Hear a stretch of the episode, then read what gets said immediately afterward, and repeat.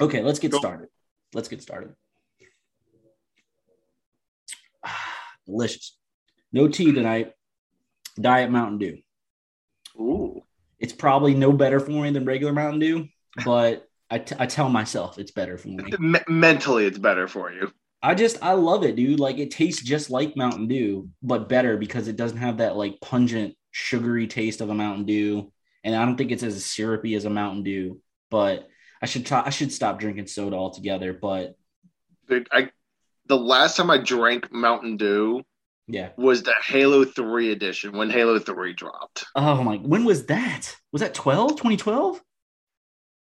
I think it was uh, 2010 I've never maybe? I've never played it. Well, I've played a Halo 2 with my with my cousin before, but I've never owned a Xbox, so I've never Right. owned a I mean- copy of Halo.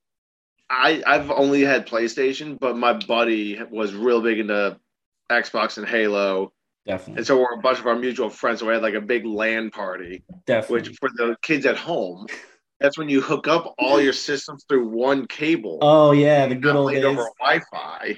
Could you imagine if that had ha- if the pandemic had happened during those LAN days and we didn't have as like strong as broadband as we do now? Oh, dude, Oh, my god. you better hope your game library is stacked because people would have been stressed. I, you know what? We could talk about that up top. Like we'll get into the episode proper, but like we're gonna touch on that real quick. Anyway, uh, I was thinking about that at the beginning. It's wild. Like I've had to, I've gone through my IG archive, like my IG story archive, to Yeah. really, really recapture what we experienced like all of 2020 like 2020 and to an extent like part of 2021 feels like a blur to right to me right now so like I was just thinking about all the shit that like it was so dire like those first few months like we were all freaking out and shit like that and I was just thinking I was like man if this had happened in like 2011 when we were in still like I think I was in college were you in school in 2011 I was out of college at that. point. yeah but just imagine like in our early 20s if this had happened this would have been Oh. fucking catastrophic Oh, I've had the discussion with my family. Like, if this would have hit, and all my brothers were living under one roof, oh gosh we would have killed each other. It, it would there would have been a slaughter, or we all would have gone cr- AWOL crazy. Yeah. And just think, man, like your poor mother and your late dad. Like I was talking to my mom about this back in the when this all got started. Like, imagine if this had happened when we were like in the '90s. Like, imagine like if we were kids when this was happening. Like, I, my mother yeah. was like, "Yeah," my mom was like, "I'm so glad this didn't happen in the '90s when technology wasn't as advanced and like you two would have had to stay home, and I, she would have had to stay home, and there's no way." There's no way we could have done learning from home. And there's no Oh, way my mother could have worked from home. So what the fuck would we have done in the 90s? Yeah. Scary stuff. Scary It, stuff. it's a scary thought to have, man. Like, as weird of a phrase as it is to say, yeah. we lucked out with it hitting at the time of technology that yeah, it did. definitely. It's the things could have, I mean, shit. But then again, I don't know if we were as, po- man, we're getting way off topic. We haven't even started the episode. but like, I don't even know, I don't know if we would have been in, maybe it wouldn't have been as bad because the I don't I'm not a student of history. I wouldn't call myself a student of history, but I I have brushed up and looked into history a little bit. I don't think the country was as politicized as it was oh, back Oh, in the 90s. Right. So maybe the rollout and the like the dumbasses out there that are like anti-vax and like COVID deniers and all that shit, maybe they wouldn't have been as big a problem because Right. everybody would have kind of been marching to the same tune and shit like that. We would all been reading from the same song or sing, looking at the same songbook and shit. So like maybe it wouldn't have been as bad, but also logistically it would have been worse. But who knows? It's hard to say. It's hard to speculate. It's one of those what if cra- questions that'll drive you crazy late into the night. Like, I wonder. And then you're 5 Yeah. a.m. Like, Well, yeah. I think I ran through all the possibilities. I got work in an hour and a half. I'm just glad I'm not. I was. I'm. I'm not in school. I wasn't in school during all this. I'm a grown adult, and my my my life was only mildly inconvenienced, and I don't have any children or pets or like. I didn't lose my job or anything like that because like there are people with horror stories from the past like 18 Oh, months yeah. that I'm like, I feel so bad for these people, and I kind of just kind of did okay. Like I was, I I mean, I I, I lost money because I think I told you uh, I took a pay cut for like a year, which was not Yeah. fun. But uh, it was you know it was I was I, I I got by on like I got by so easily. Like it was so I was talking to a friend about this lately recently, and I was just like I was fine. Like I was fine. I was built for this.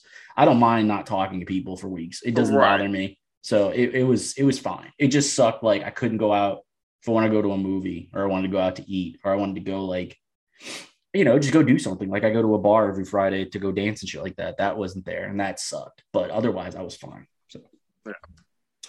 anyway.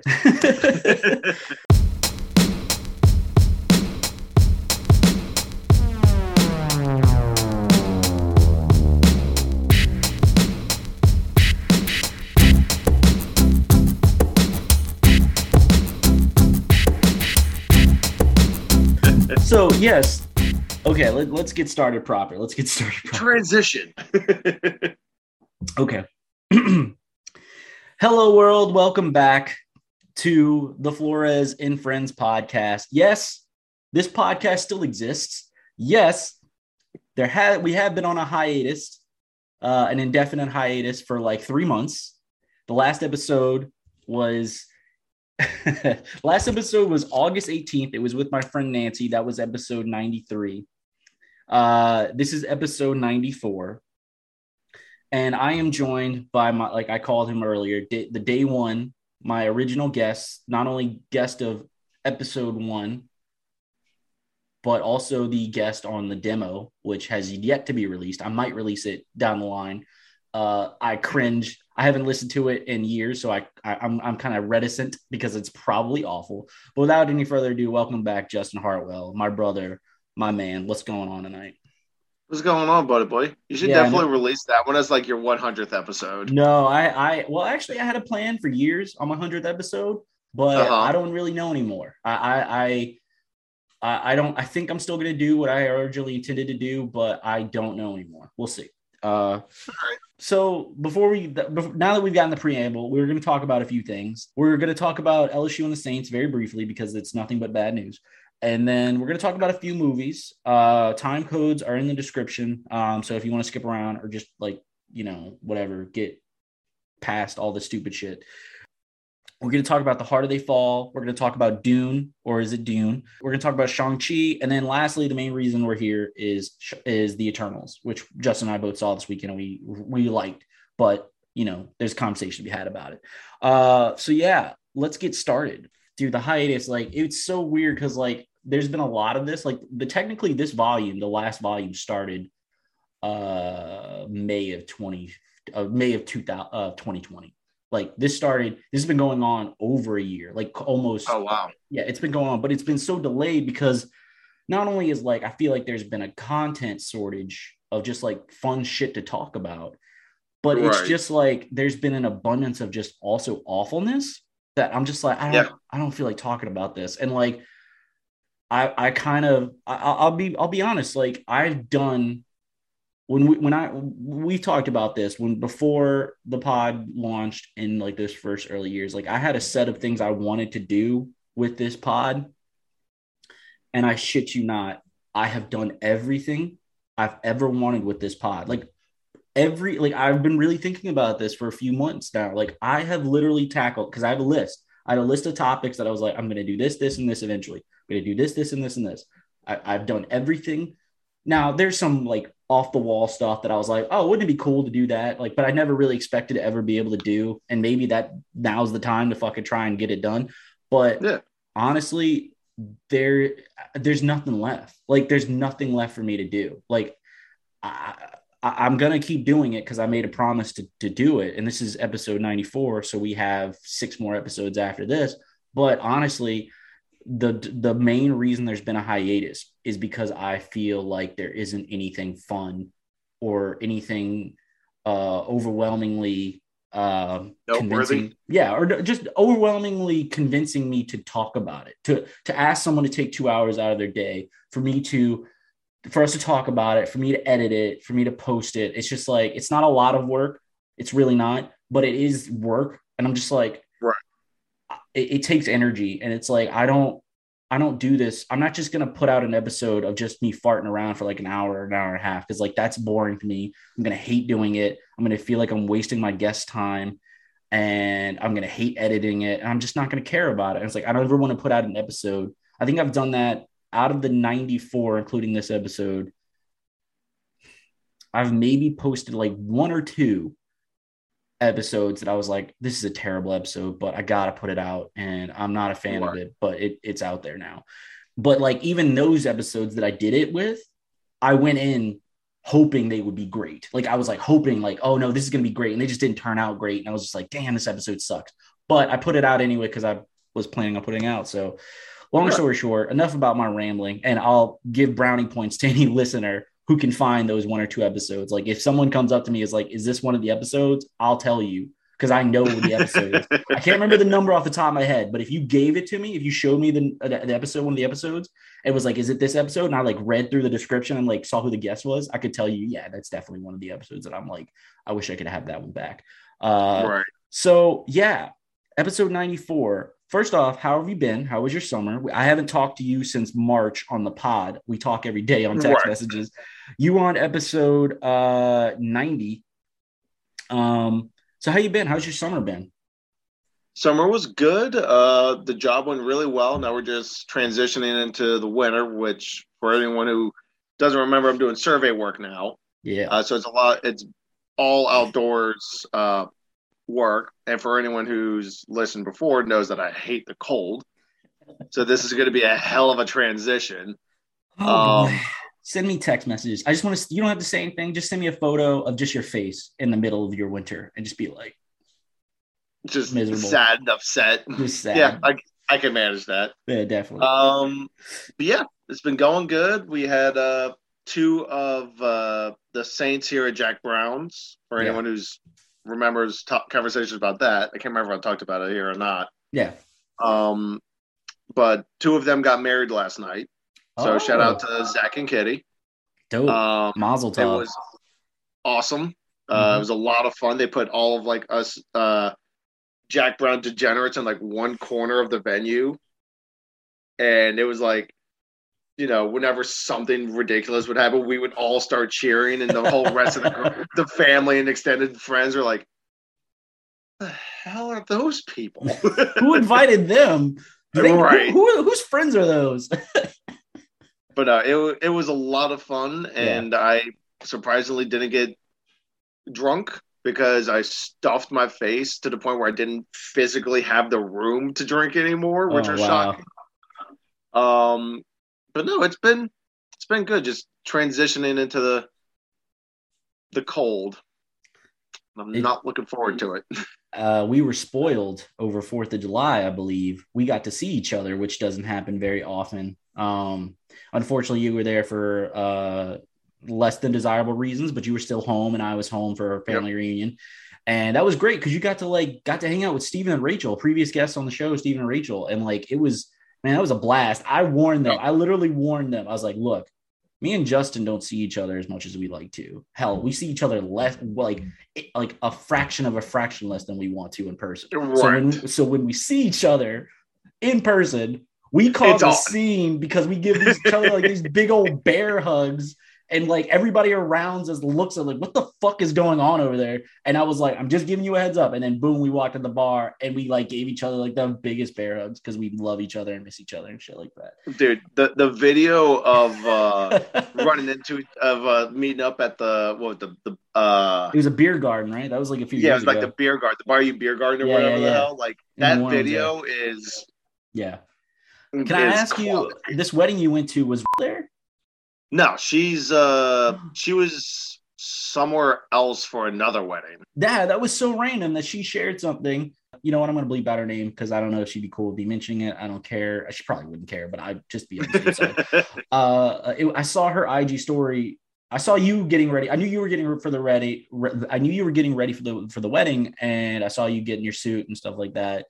And then I saw her post something about getting ready for a wedding. I was like, oh, I wonder if they're going to the same wedding. I'll get it. right because I saw that too. It's like, Hmm. Well, that's weird. So am I.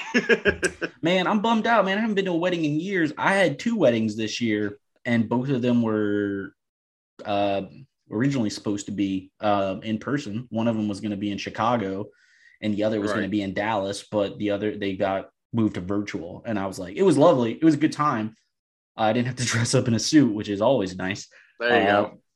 And I didn't have to travel. Uh, so that was nice. But um, yeah, it was it was a bummer because I would have loved to have been there. And I love weddings because I tell people all the yeah. time I come alive at weddings because like weddings are fun and I'm pretty uh pretty good on the dance floor. I'm that's my humble brag of the episode. I'm pretty good at dancing. Um, been known to cut a little rug back in the day. every nobody, nobody believes me. Every like, I mean, I, I you know, I'm a white boy. I, there, I give no. There's nothing in my uh, like there's nothing in my life that would give off the, the, give off the hint that I'm actually good at dancing.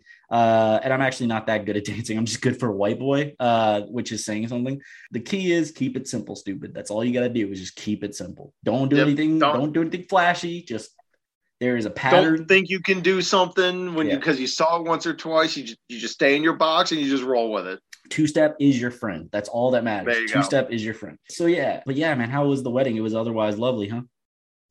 Oh yeah, it was a small little uh, venue for the wedding itself. Um, one of the other saints is actually ordained, yeah. so he actually officiated it for him.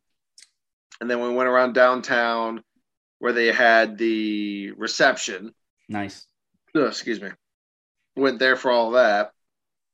And then Jack Brown's actually closed at oh, 9:30 on a Saturday night. Oh shit and we had the after party there, and it was only wedding guests and notchers were allowed it. Oh my god, dude, that's fucking balling right there. Oh, dude, it was it was a lot of fun. I I had a blast, and dude, it's weird because like you and me flipped because I've had four weddings I've been to so far. Jesus, dude. Because Anthony got or Jessica got married. Jessica. Oh, yeah. I won't say her last name because like I don't yeah I don't know who's cool with what and then Anthony got married. Yeah. And then uh, my buddies uh, John and Eddie got married. Jesus. And then Zach and Kitty got married. And then I was supposed to be going to New Orleans next weekend for Sarah's wedding, but I didn't buy my plane tickets in time, and now they're like eight hundred dollars. Yeah, I uh, for a weekend. Yeah, I just bought my mother for my birthday gift this year. I'm actually um, celebrating. I'm going home in January for my birthday.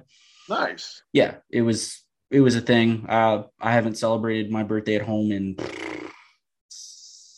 because your birthday is what mid January. January nineteenth. Yes, sir. Uh, it, uh, I didn't. I haven't celebrated my birthday back home since I left, and uh, so it's been. It'll be six years.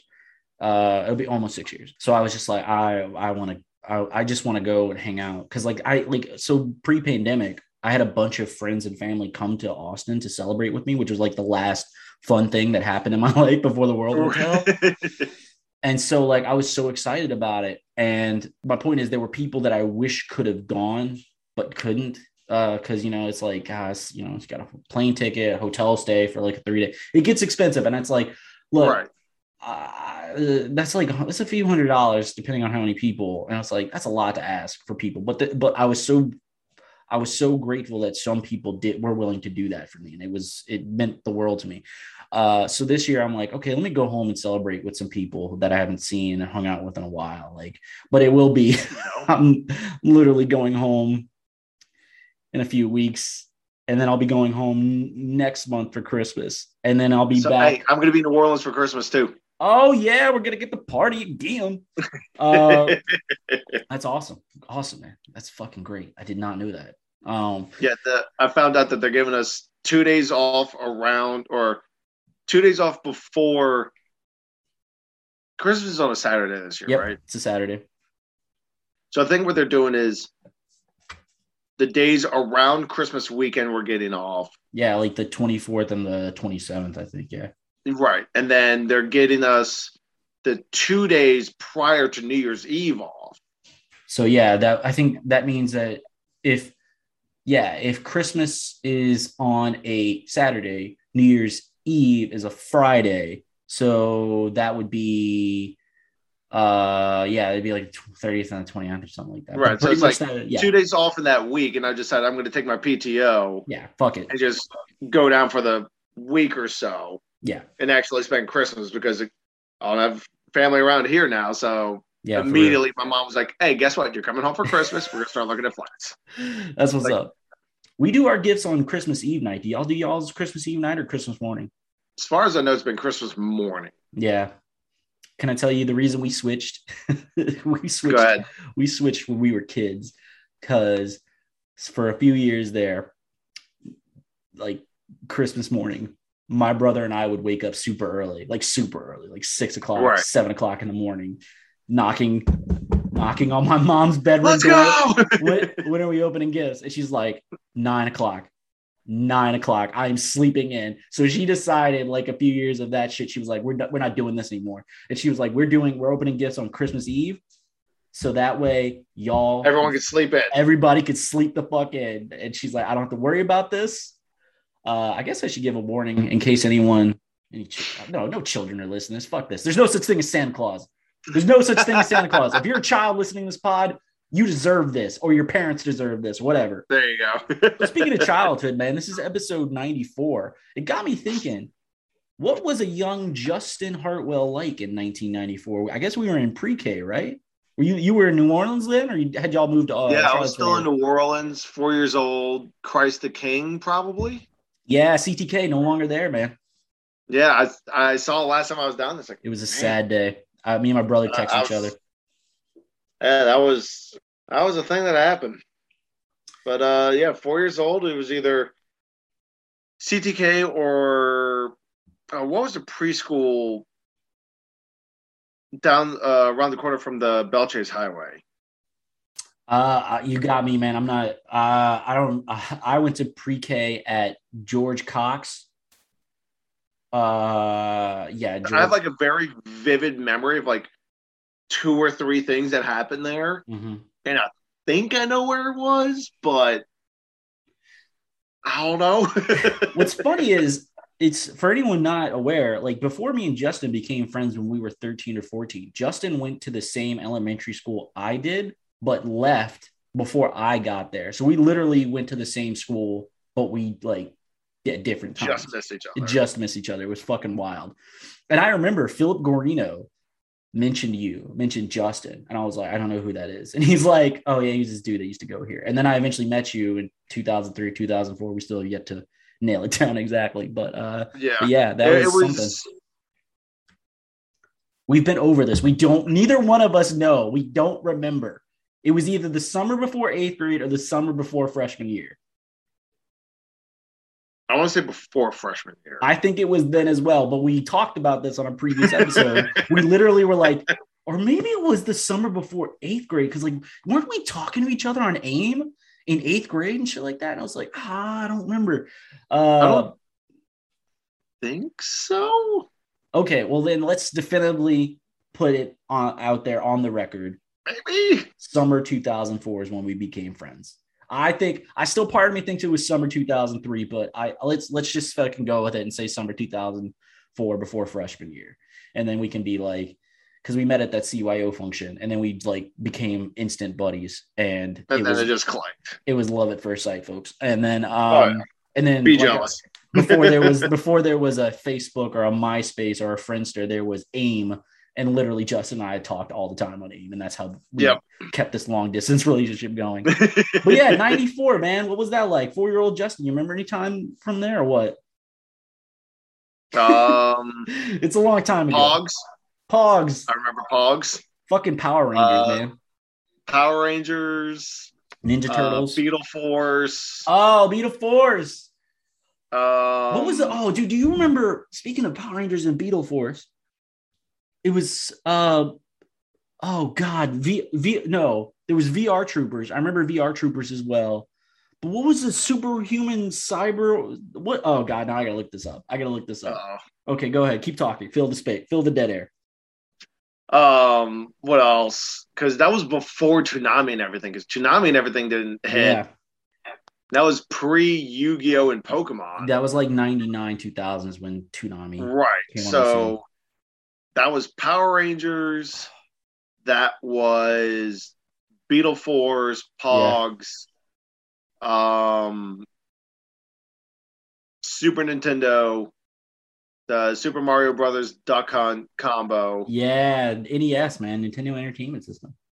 Okay, um, I got it. Okay, so kids, youths listening who are in their early to late 20s, hopefully, maybe 18 year old, 19 year olds, whoever the hell. There was a show, much like Power Rangers and your Beetle Force and your VR Troopers and your whatevers and your whoever's.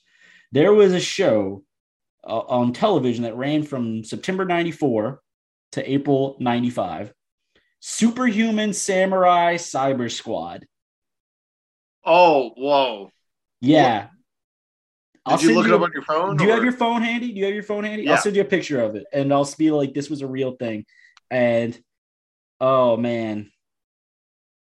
Was it this was a thing because one of the Lawrence brothers was in it. And I loved this show. And it was fucking ridiculous. And I fucking loved well, all the, the shows were. Oh god, those Japanese. Basically, what they did was they took Japanese shows and like cut it, edited up, and shot like American actors. So like when the like when the characters are not in their like outfits, that's right. the scenes they showed. They did that with Power Rangers and shit, and that is what this was as well. Okay, I'm sending you this photo. And tell me if you remember this because I thought that the, these were like the coolest action figures ever. Okay, I sent it to you. All right, I'm excited. Oh my gosh, uh, that because that phrase and that yeah. title is like Oh, I remember on. there that, was that's... a friend, one of our friends, one of me and my brother's friends, older brother. He hated me because I kept saying it wrong. I kept saying, uh, like I just kept saying it wrong because it is a mouthful. It's superhuman samurai cyber squad. And I kept saying it wrong. And he was like, I swear to God, if you say that wrong one more time, I'm gonna kick your butt. it's not a healthy, not a healthy relationship. Uh, but yeah, 94 John. Yeah, I mean, I was living in Harvey. I was living um I grew up in Harvey, Louisiana. It's a burb of New Orleans. Uh, George Cox, and then I went to eventually went to Woodland West, which was a public school. But then eventually I went to Christ the King, like me and Justin just talked about. And then, um, but yeah, man, ninety four, fucking twenty seven years ago, if you believe it. yeah. So you see, you see that photo? Did you remember it? Do you recall that at all? Yes, I, I remember the logo. I don't think I watched this show, but I've definitely seen that logo. Yeah, I, I, loved it. It was so fucking batshit crazy. I might try and find it online to watch an episode just to be like get in touch with my inner childhood. Right. Uh, speaking of lifelong fandoms, since we were children, let's talk about LSU first, man. Did you watch the LSU game, or were you at the uh, were you at the wedding? I was at the wedding. I oh, saw man. some of the Tulane game, but I missed the LSU game. But I heard it was, I heard it was a battle. Well, we were 20 point, 28 point underdogs. So for right. anyone not aware, the Vegas said that like we would lose by 28 points, but we did not. It was actually a much closer game. We lost 20 to 20 to 14, I believe. Uh, we gave Alabama like one of the uh, they they Alabama, who is the number two ranked team as it stands, they have already lost to Texas A&M, and they had a scare against Florida, I believe. Uh, mm-hmm. But we fought them close. Like we kept it to six points, and we had a shot. We literally in the last we had a mm-hmm. shot, but just subpar quarterback play just fucking killed us. And it was, you know, it's a weird year. Coach O has already been told he's not going to be renewed, so he's a lame duck. And it's been an underwhelming couple of years since the championship and it was disappointing. We were so close, but like it's very hard to like. I, I guess all we have to settle for is like moral victories, but it still sucks. Like it still sucks to lose Alabama. We were so close. Like we could have had it. Like we had it. Right. If, if a few passes had gone their way and a ball, a few balls had been caught, dude, we could have upset Alabama, which would have been glorious. But it didn't happen. um, well, it's a shame. You, uh, you were probably having a much better time than I was. I was expecting to turn the game off at like halftime because again, 28 point underdogs. So I was expecting right. us to get blown out and turn it off and go watch something else, like go watch the harder they fall. But the game was actually close, and I emotional. I checked out of that game. Like I was like leading up to it, I was like checked out. I was like, oh, we're gonna get our asses kicked. But once we actually started playing well, and our defense was holding Alabama like within reach, I was like, oh man, do I care about this game right now? Wait, is this is this happening? uh, dude, I kept saying, I was like, oh my god, is this about to fucking happen? And then it didn't, and I was mad, but I wasn't nearly as mad as today's game against the fucking Falcons. I mean, the big the biggest issue about today was just like nobody could catch for whatever Seven- reason. If I correct, correct me if I'm wrong, seven dropped passes, seven And they were, dropped like- passes. And they were good throws. Yeah, it was not like Trevor Siemian just throwing it like fuck all everywhere, and the receivers like tried to get up but couldn't get it. It was like, no, you should have caught that ball. Like at least like five or six of those seven drop passes should have been caught, but they weren't. Oh yeah. Like literally right in the hands or in the arms of the receiver and just could not bring it in. It's like But and then we- the defense was playing way soft in the backfield. dude, their secondary. I was having flashbacks to Saints secondaries of old, like just like they could get like for a while there, fucking Matt, Matty Ice was carving our, our secondary up. Like Lattimore wasn't having a good game. This this rookie Ade- Adebo, Adebo, yeah, Paulson Adebo, Yep. Adebo. I know it's Adebo. I'm sorry, Paulson Adebo was having a rough time, which we'll talk about him in a second. Like everybody, Marcus Williams, CJ, uh, CD Deuce, CJ Gardner Johnson went out because he had he hurt his foot, and it's just like, god damn, this fucking sucks. But we almost, almost came Almost back came back with it. almost it was down we were down like what 20 to 6 or some shit like that and we 20 to 3, 20 to 6, something, something like, like that. that. yeah we were down or 24 to 6 or some shit and we came back we took the lead 27 to 20 or no 25 to 24 yeah that's what it was. It was 6 to it was 24 to 6 we came back and it was 25 to 24 we had a one point lead and we missed a couple of terrible two point conversion attempts just not well drawn up plays. And then unfortunately matty ice connected with uh, uh, patterson uh, uh, poor uh, Adebo, Paulson Adebo, the rookie, got torched for 64, 64 yard pass, got him in field goal range. Young Ho, Young Hui Koo, it's not Young Ho, it's Young Hui Koo, their kicker, got the field goal, and that was all she wrote. And I wouldn't be upset about it because I've checked out of this season. Like whatever happens, happens. I don't care. Like I, I want us to win, but if we don't, I'm not going to get. uh, I'm not going to break them. Not going to feel upset about it. It's not going to ruin Right. week like it would in the past. But why did it have to be against the Falcons? Justin? Like the Falcons of Why? all like and after last week, yeah, against the Bucks, the, the defending champions. What and the like against the Bucks, we like if we had the same output last today like we did last week, yeah, it would have been a totally different game. dog. It's so it's so frustrating. Like it's so frustrating. It's so frustrating. And but that's this team, man. Like I was telling people when we had the Giants game when we lost the Giants, like I told everybody, anytime the Saints are supposed to win a game, we should have won this game because the, the Falcons are not good or they've been wildly inconsistent. And I mean, the Saints have been con- inconsistent as well. But after the strong win that we had this past weekend against the against the Bucks, people really were like trying to like buy stock in us and shit. So we were really riding high. Anytime the Saints should win a game, anytime everybody thinks the Saints are going to win, bet your life savings we're going to lose. Bet it. Just like whatever money you can find, whatever money you can collect, pool your money, whatever. Bet that the Saints are going to lose. Take the money line. We are going to lose that game. And the Giants game was that exact example for me this year. And I was like, I wouldn't say that we should have won this game because it's a rivalry game, which sucks because we because both of our teams lost to their rivals. Uh, Alabama, LSU's de facto rival, Yeah. and then the evilest team on the planet, the Atlanta Falcons, are the Saints. There's no, there's nobody else. There's nobody else that I think I well, I can speak for myself. There's no pro team I hate more than there's no team on the planet I hate more than the Falcons. I absolutely fucking hate that team. I wish they would go 0 and 17 every year. Anytime they lose is a good day. Fuck the Falcons forever. I hate that team. I want them to die. I want them. Okay, I take that back. I don't want anybody to get hurt. I never like when I start talking about the Falcons, people are like, "Oh man, you must really hate the players." I was like, "I don't hate the players. Well, if they leave, if they leave, if they go play for another team, I'll be like, yeah, that's cool. Like if Matt Ryan left the Falcons, I'll be like, good for you, Matt Ryan. I hope you win a Super Bowl. But as long as you wear a Falcons jersey, as long as you root for the Falcons, I wish nothing but bad things for you. As long as you don't get hurt, Yeah. I don't want anyone getting hurt. So I want your life to be filled with all the inconveniences possible. What there was that line from Player Haters Ball on Chappelle. He's like, I want all the bad things in the world to happen to you and only you. It's it's it's the truth, man. I hate that team. And it's just the fact that like, we were so close, dude. Like just again, it was a lot like the LSU game. Like one or two of those passes. If Adebo doesn't give it up, like he's a rookie. I'm, I really, really don't want to be mad at a rookie Right. Like, come on, bro. The fuck, man. Do it another weekend, not against the Falcons. Not against the because it would have been so epic if we had come yeah. back because the Falcons would have blown like a 16 point lead or an 18 point lead in like in like a quarter, in true Falcons like a half. Yeah, like they would have totally Falcon.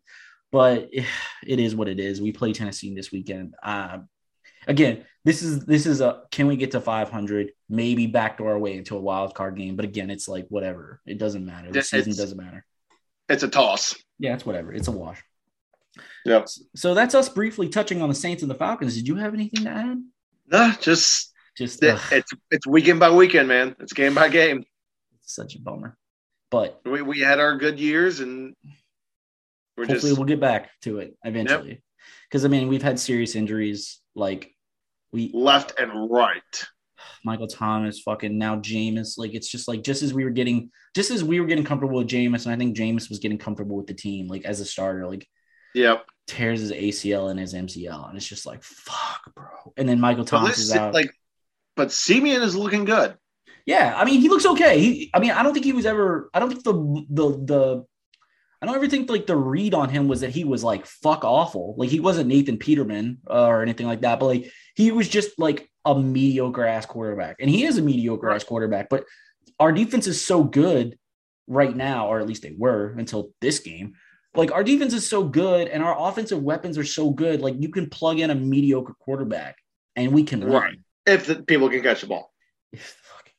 although, although they were fucking up for most of that game, but Callaway had a big catch. Kenny Stills had a big catch at the end of that game. Who am I forgetting? Tre'Quan had a big catch at the end of the game. Trautman yep. had a big catch at the end of the game. All the people that had those egregious drops throughout the game did eventually, when we made our comeback, did have like semi redeemable catches. But ultimately, shit, we shot. You, you know, Peyton is grilling them right now, dude. I bet he's fucking but then again, like I think that those two point conversions, those failed two point conversions, were on him because I think they were terrible, terrible plays. But like, it,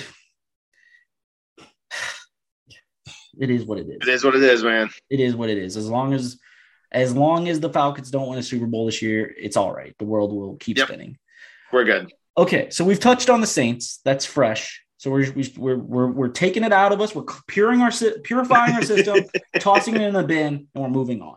Uh, so let's talk about something we both enjoyed. I watched this last night after the LSU game that we lost, but it was late. But I was like, oh, this movie's like two hours. I could kill this real quick. So both of us watched The Harder They Fall, which is the new film on Netflix starring Regina King, Idris Elba, Jonathan Majors, who was in Lovecraft Country, and he was spoiler alert Kang. Uh, well, I guess he wasn't yep. Kang. He was a version of. It doesn't matter. He was also in uh, Loki. Loki. Uh, you had Lakeith Stanfield. You had uh, Delroy Lindo in it as well. Who am I forgetting? Oh, Zazie Beetz was also in it. So it had a pretty stacked cast. I mean, I saw the trailers for this a while ago. I'm sure you did as well. And we were like, oh, fuck yeah, I'm going to watch that shit. Uh, oh, yeah. And you're the one who texted me early, like, dude, it was pretty dope. I was like, okay, let me let me get on that. Yeah, I was. uh Yeah, I woke up early enough that I was able to like get ready, get everything lined up for the day, and then I found out that the wedding was happening, you know, five minutes around the corner. Yeah. Instead of 30 minutes to an hour away, like it usually is. Yeah. Uh, fun fact, everybody. I've been to Charlottesville a few times. Everything's like a 20 minute drive there. Yeah. So for it to be five minutes away, it's like, well, I'm ready and I have like four hours to kill. So that's what's up. So uh yeah, I popped it on and it was pretty damn solid. I really enjoyed it. The I ending was uh, I I enjoyed it, and I'll kind of I think I'm going to give off the same vibes as I'll give. I think I'm going to give the same vibes off on this film as I will when we talk about Eternals.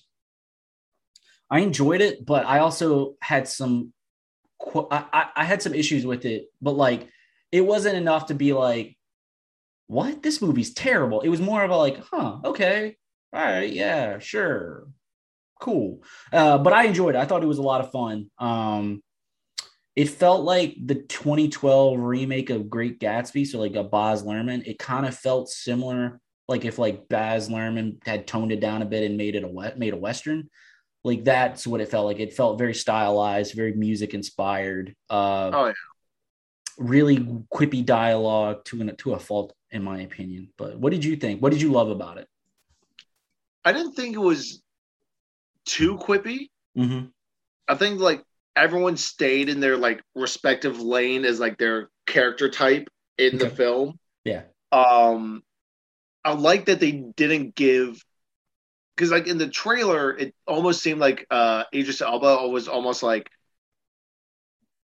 not superhuman, but like yeah.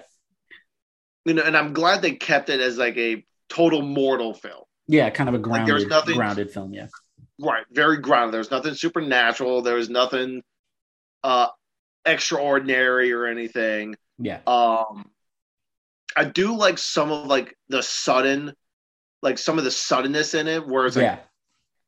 oh well, what the fuck? Like, yeah, there, why'd you do a, that? There's a scene with a quick draw between two characters that's been right. built up the entire movie, and then it's finally set up, and then it's just like bang, and it's just like, whoa, sorry, whoa, what the fuck? That kind of threw me too. I, I did enjoy that as well. Like it kept you on your toes. Like it was like, oh shit, anything could happen right now.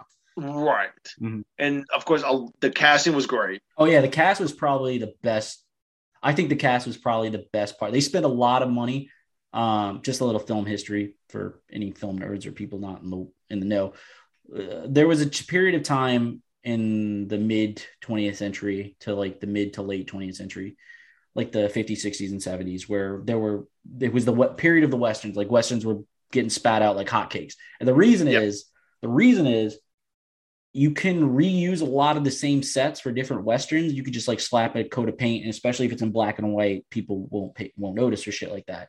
So westerns production wise were relatively inexpensive uh but so that meant so that meant that uh that meant that uh, you could spend a lot on other things like the cast like get big names. So that's i think that's kind of like it's it's kind of leaning into that tradition where they were like you know uh it's really it's it's cheaper to like all they got to do is go out to location and back in the day when westerns were in their heyday there were like designated sets, like studios own sets and production studios, like production areas where you could like just go. They're like, oh, Arizona, oh, fucking Utah, or whatever, or like Western or Eastern California, right. shit like that. So the, the the the the the resources were there. Anyway, all that to say that like it's really leaning into that. Like they feel like they spent a lot of money on the cast and the music, the music supervising. Like they spent a lot of money on that shit. I can tell you. Oh yeah, yeah. No, the, the the music in it was yeah yeah, it Very was. Well it was a, the, the director. Fuck, I can't remember his name. I'm sorry. The director was a is a pretty well known music video director, and this is his first like uh directorial debut, like feature film, and it was oh. co-produced. Yeah, and it was co-produced by uh, Jay Z. That was another big thing that like Jay Z. Oh. They didn't say Jay Z. They put Sean Carter in the credits, so that's probably well, yeah, yeah. So, uh, but yeah. Um, anything else you want to add? No, if you haven't seen it, go check it out. It's it is a quality watch. Yeah, I, I just it's not ama- It's not like blow your mind. Yeah, crazy, it's not amazing. It's but it's fun. But it's a fun watch. It is a fun, good watch. Yeah, I was just gonna add that, like, because I can't, I can't ever just enjoy a film. There were just some like, it was a little too quippy for me. It felt like everybody. I, I disagree with you. I felt like everybody. There was some moments where it felt like everybody was trying to be the funny guy. Like every movie, there's a comedic relief and it's like usually there's one character who's the comedic relief, but it felt like at other times it was like everybody was trying to be the funny guy, and it kind of rubbed me the wrong way at points. Uh, I think it was a little too overly. It, it relied more on style than substance at some points. Uh, again, I, I know this is nitpicks, but it's just generally how I felt about it, and like it was fun, and but it did feel like the director's first time directing a movie and leaning more into stylized things that looked cool instead of like uh, okay. Uh, it was good.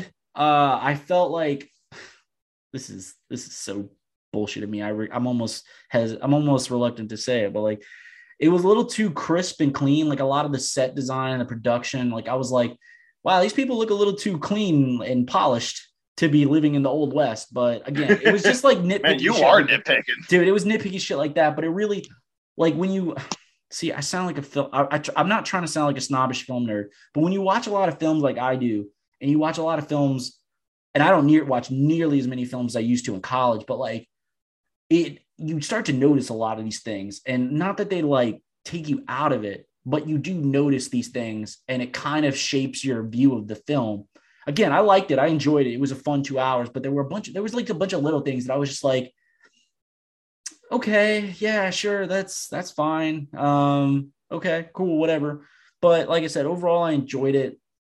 Um, it did feel, you know, campy at points, but it was fun. It was fun, and some characters felt underused, and some characters I was like, hmm, okay, all right, yeah, yeah, all right, let's let's go with that. But I did have fun with it, and I did. I mean, I love Idris Elba. Idris Elba is like one of my favorite actors on the planet, even when he's playing Oh, yeah. a bad guy. The Like, second I'm you like- see him in a film, it's like, yep, I'm gonna go see it. yeah, man, like it, pff, whatever, like oh, it, it, pff, anytime. And it, Idris Elba could do like Idris Elba could play Barney the dinosaur, and I'd be like, well, they fucking, I gotta see this shit. I oh, fucking, Oh, absolutely. oh yeah, like I'm not even talking about like painting Idris Elba purple. I'm talking about like Barney the dinosaur. But Idris Elba is going to be the guy in the suit, so you won't even really see Idris Elba. You'll maybe hear his Barney voice. But I was like, "All right, I'm Sign in. Let's let's go." I'd be like, but it's really weird. Like you never see his face. You just kind of hear his weird Barney voice. I was like, yeah, but it's Idris Elba. I don't care. I'm going to see Yeah. that. Um, cool. Sign me up. sign me up. I left one off the list. I guess we could touch about it a little bit, but let's move on to the next few films before we get to Eternals.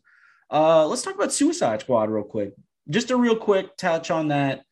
Uh, I really loved Suicide Squad. I thought it was I thought it was like a nine out of ten, and we talked about this. Oh, I, I was I wanted Way it a- better than the original. oh yeah, definitely. That's a very low bar to clear. Oh yeah, absolutely. But I had so much fun with that, and I wanted to give it a ten out of ten, but I gave it a nine out of ten. And we talked about this for various reasons. For the main one being, I don't think it really did anything new or innovative, innovative, but I still really enjoyed it, and I felt like everything fit and everything worked in that movie, and I loved that movie. And so, what did you think? What did you? How did you feel about uh, Suicide Squad? The cat again, going back to casting is one thing that I always loved. Is like the casting was on point. They did everyone seemed to like get along really well, and it just everyone just um Meshed. meshed. There, there's a word I'm looking for, but I can't remember right now. But uh, it was cohesive, and everyone just like collaborated really well. Um, and it was our guy James Gunn. He when he got fired from making Guardians three, but then eventually rehired. So he got fired, Right. and DC was like, "James Gunn is free. Ring, ring, ring. Hey, James Gunn, come over to DC. and You can make whatever film you want." And he was like, "All right, I want to make a Suicide." yeah, he's like, "Fuck yeah, I want to make a Suicide Squad film." And that film was awesome. Um, I loved it. I thought it was. I, I need to rewatch it again. It's on. I think it's on HBO Max now. I think it's still on HBO. I know it just came out on Blu-ray. Maybe I should buy it. Mm. Hmm. Mm. But I loved it. I loved, I loved, I, I, man, look, that's the thing. Like, I watched Birds of Prey, and that film didn't get the love it deserved. But like, Margot Robbie as Harley Quinn, like, Oh, perfect casting. yeah, dude, like, it's up there with like your Hugh Jackmans and your Robert Downeys, and Yep. you know, your Chris Evans eventually came around to like, like just perfect casting, like just the perfect actor for the role. And just speaking of Idris Elba, man, I thought he was great. Daniela Melchior, Mel, Melchior, I hope I said that right. Uh, she was Ratcatcher. Dave Dastmalchian as fucking Polka Dot Man and fucking King Shark voiced by uh uh voiced by uh Sylvester Stallone. No, it was Sylvester Stallone. still up. Yeah, Stallone. Yeah, and then dude, we got When yeah, I we- saw that in it, I was like, "There it is. That that's what I'm looking for." Yeah, man. That's what it, that's what I love about James Gunn. Like, like when he does superhero movies, and he's done. I mean, he's only done three, and he's working on the third, uh, volume three, and he's doing the Christmas special. He just like he's such like a new. He's he's such a stickler for like these little things and just like these offbeat things. And he just you can tell like it seems random, but he's given it a lot of thought, and he's like, no, this will work, and it usually works. And that's the thing. Like I think that movie just worked. And you and I both, when that film came out, because I think we did a pod on it. not much, if anything, in that original Suicide Squad Suicide Squad film worked at all, and this felt like it worked from start to finish for me. Right. Yeah, and it, it yeah, had a style to it. It wrote it. It didn't like. it was funny, it was emotional, it was everything, man. Yep. Quality movie. Yeah, and then we got we got John Cena as Peacemaker, and then we got his own TV show coming out next year in January. So, Doing something right. dude, John Cena, he is incredibly talented. Like he's like, how how can you be? Look, I don't think John Cena is like the most handsome man on the planet, but I think that like conventionally he's handsome. I'm like, it's not fair that like there are guys walking these streets that are like built like a brick shit house, handsome men, but also funny and like down to earth and like really good natured guys. I'm like, you don't get to have looks and personality. That's just not fucking fair for the rest of Yes. us. Like us plebeians here Yeah, I know. We're doing our best here. picking up the table scraps. Yeah, like Chris Hemsworth the same way. I'm like, look, I love you, Chris. I think you are like the most handsome man on the planet. And I say that as a straight man. But like, it's not fair that you get to be that handsome and you're like hilarious and you're a great family man. It's just not fucking fair, man. Right. Come on, man. You're making the rest of us look bad, man. Come on. okay, well, let's move on to the next one. Let's move on to Shang-Chi. Uh, we both saw that a few months ago. I think that came out in what, September? That came out in September, right? Yeah, it was sounds September. right. Yeah. Uh, we didn't do a pod on that. Normally, back in the day, we used to do a pod on like every time a Marvel movie came out, but we didn't do it because again, I didn't feel like I, I wasn't I, I didn't feel this overwhelming drive to do it because I was like, it was really good. I think both of us enjoyed it. Um, I'll let you speak on how you felt about it. Um, it's coming to Disney Plus on Disney Plus Day, which is a new thing. It's coming out for free on Disney Plus. I mean, if you have a subscription, it's not free, but That's whatever. What, 22nd? That's the the 12th. It's the 12th, so it's coming up. Oh, Um, shit. Okay. yeah, no, next Friday or next Sunday. Um it's it's good, but I didn't I felt like it was up there with your Black Panthers, your Doctor Stranges, your like origin movies, your Ant-Mans to an extent. Like it was it was good. It was fucking like the third act of that movie was fucking wild. Uh and uh, but I didn't think that it was like, oh man, me and Hartwell gotta talk about this movie on the pod. But like it was just like yeah, another good Marvel movie. I was like, okay, cool. That's that's awesome. Can't wait to see what these characters get into in the next like whatever films or like the next Avengers film if they're gonna have Avengers films. But so, what did you think, man? What, looking back, how'd you feel about Shang Shang Chi? I keep wanting to say Shang Chi. It's Shang Chi. Uh, I thought it was really badass. The choreography was fantastic. Absolutely. Um, I mean, the storyline was cool because I never knew. Like, I've always heard of and seen snippets of Song Chi, Yeah. uh, like in my readings and everything, but I never really dove into the character. Yeah. He's not so like that was yeah, he's not like you and I are kind of knowledgeable about these sorts of things, and we're going to talk about this in the Eternals. Shang Chi is like like Thor and Captain America and Iron Man. They're A list now, but back in the day they were B list. Like back in the day, Shang Chi was like D list. Like, it was like he was not that big a deal. Like nobody was like. No, okay. I guess there was there's fans of everybody. There's there's fans for every book there has, has ever been, but there there was nobody clamoring for the when are we gonna get the Shang-Chi movie or when are we gonna get the Shang-Chi TV show? It was just like that was just one of the guys. Like it wasn't no, it wasn't like that. but no, I I thought it was good. The the third act was a wild ride. Yeah, dude. Spoiler Um, alert, fucking dragon fight. They're right. Um, I like how they cleaned up the Mandarin. Yeah, definitely.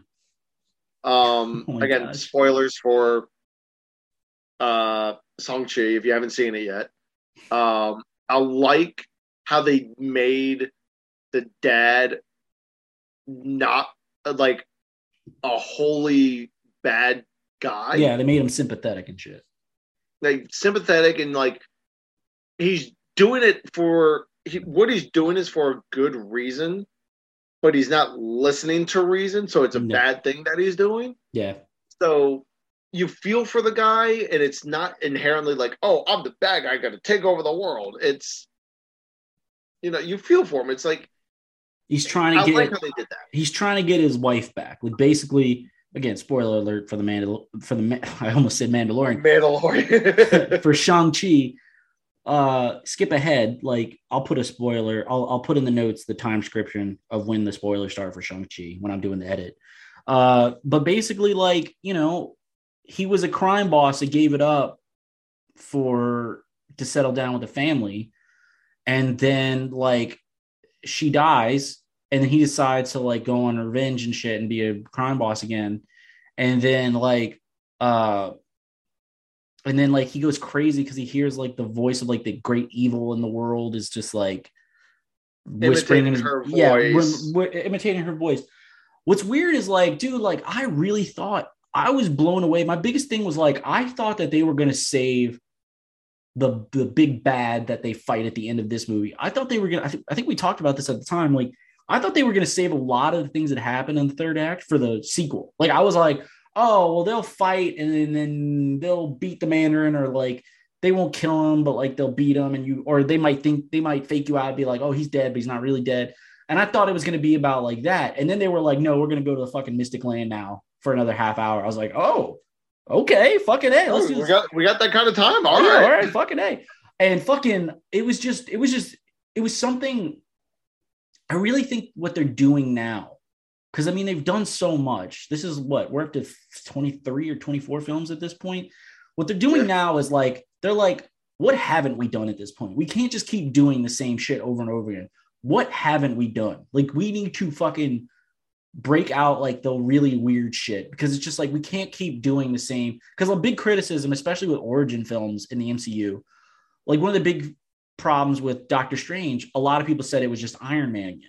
And it was just like, well, it's kind of, I mean, it's, there's only so many different ways you can do an origin story. And like, yeah, rich white protagonist, male protagonist, you know, gets injured, finds a way to like get superpowers to make himself better. It's like, okay, yeah, there's there's tropes, there's like similarities, but like uh, d- like the, the visuals in Doctor Strange were wildly different from from Iron Man or anything like the MCU had really experienced, and like it was kind of the same story, but it was a different flavor, and like there were weird shit. Like Iron Man was fucking 2008, Doctor Strange was 2017, so like there was there was differences, and like but like now I think Marvel is just like we need to fucking fucking wh- who's got a crazy idea? You in the back, what do you got? Shang Chi, fucking a, let's do it. Let's have a Cool, dragon fight in the yeah. Let's let's have a dragon fight in the third act, man. Let's fucking go for it.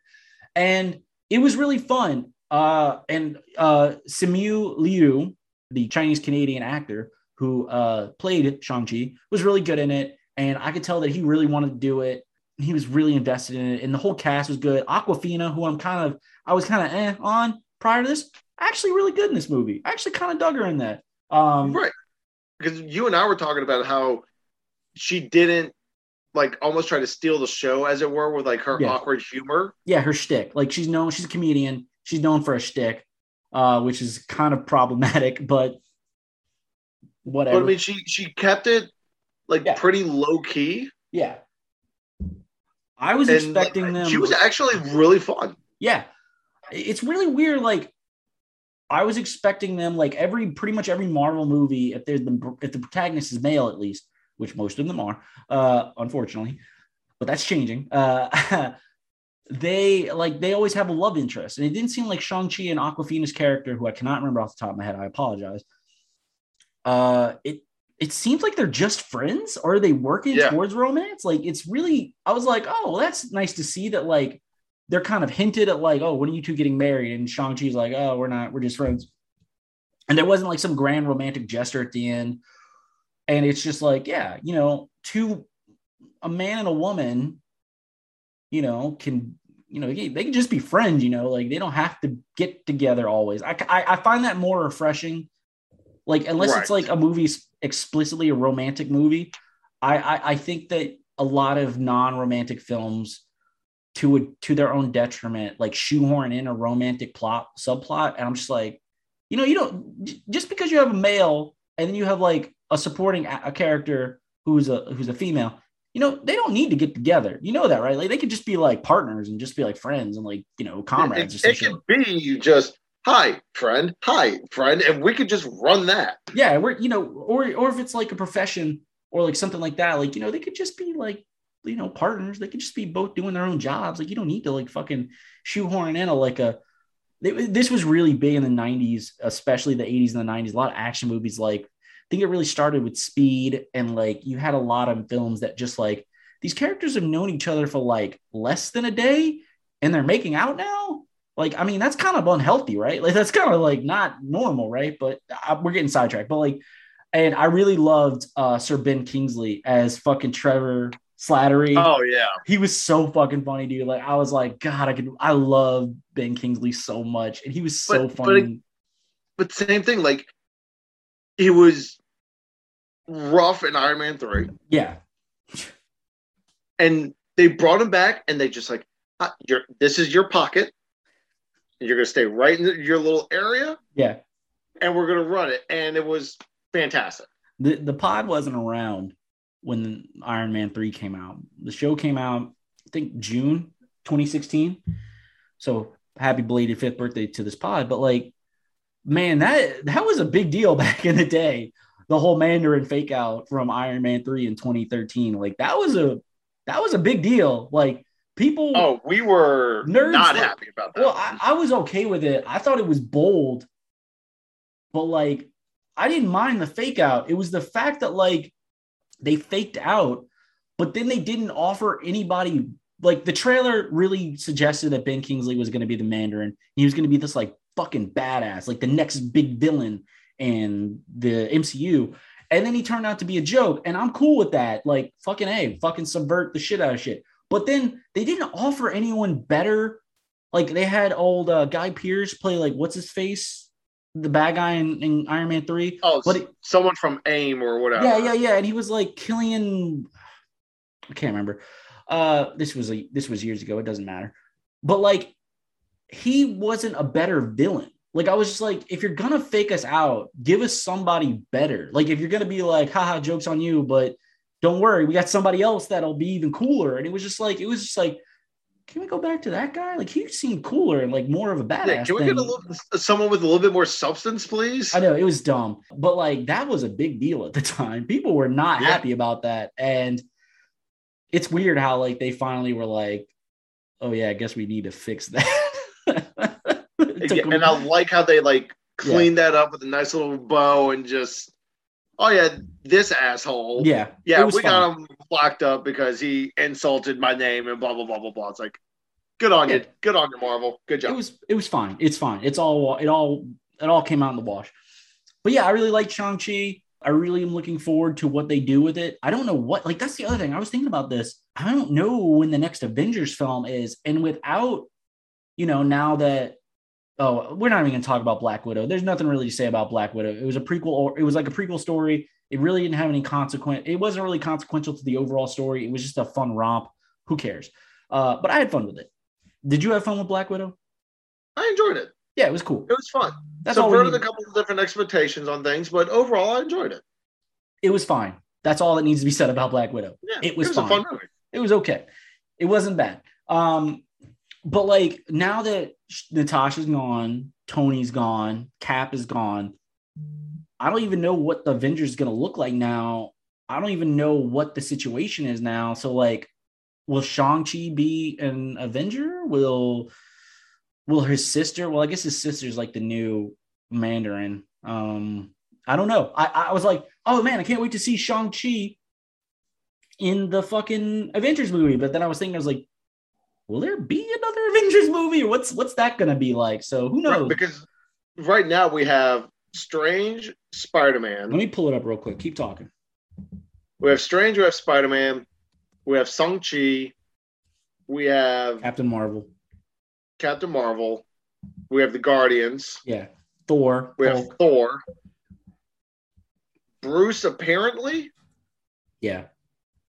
So and t- I guess Black Panther, but who the hell knows what they're going to do with that now that Chadwick is sadly passed? Right. Uh, Ant Man and the Wasp. Ant Man and Wasp. So here's here's what's been announced. So we're uh, missing uh, the big. We're yeah. missing Cap and Iron Man. Yeah. So and, before uh, T'Challa. Yeah. Go. Uh, sorry. I'm sorry to cut you off. Uh, so here's what's announced. Here's what we have coming uh, officially as it stands uh, for upcoming MCU films. Now, there's a bunch of films that are probably on the slate that are just untitled Marvel film, and they don't announce it until they're ready. But this is what we have, at least through 2023. Spider Man's coming out December 17th, and I am so fucking excited about that. Uh, yes. Uh, so, and then they recently reshuffled a few of the other films, uh, like Doctor Strange and the Multiverse of Madness was supposed to be coming out in March, but now it's coming out in May. Uh, so we have that May May 6, 2022, Thor, Love and Thunder, July 8th, 2022, Black, Can- Black Panther, Wakanda Forever, November 11th, 2022. But Letitia White did just get injured on set. Hopefully she's okay. Uh, that production shut down. So who knows what the situation is there. Uh, the Marvels, which is uh, Brie Larson as Captain Marvel again. But then we had, uh, is it Maria Rambeau, who was in WandaVision? She's going to be in that as well. And then there's yep. going to be the other Miss Marvel, the one with the stretchy fists and shit like that. Uh, that's coming oh, out. the kid one. Yeah, yeah, February 17th, 2023. Uh, and then we have Guardians of the Galaxy, May of 2023. And then we have Ant Man of the Wasp, Quantumania, July 2023, which has Jonathan Majors as Kang and you know it has like you know Paul Rudd and uh, Evangeline Lilly back as Ant Man Wasp, and then TBD TBA is Fantastic Four, and we have a Blade movie, hint hint, uh, yeah, coming out eventually. Uh, but yeah, we have a, a Deadpool movie eventually coming out. We have a Falcon, we have a Captain America four with Anthony Mackie as as Captain America. But like none of that is none of that is Avengers. None of that is whatever. Like we don't know the when big the next, team up. Yeah, we don't know when the they used to have like I mean they had Avengers uh first one 2012, then they had Age of Ultron 2015, so three years later. They had Endgame, or I'm sorry, they had uh so that was 2015. And then, then they had Civil War, they had Civil which War, was Avengers 2.5. Yeah, basically. And that was 2016. And then they had Endgame 2018. Yep. And, and then, then no, we Infinity War 2018, and then they had Endgame 2019. So we knew years in advance when the next big team up was, and now we don't know. Like we don't know. Yeah. Like we don't know if Shang-Chi, I mean Shang-Chi met Wong, but will Shang-Chi hang out with Doctor Strange or like will But fucking... he also talked to uh Marvel and Bruce at the end too. Oh yeah, he did. He, oh, that's right. The post credit. I completely forgot about that. And I think Rhodey was there as well.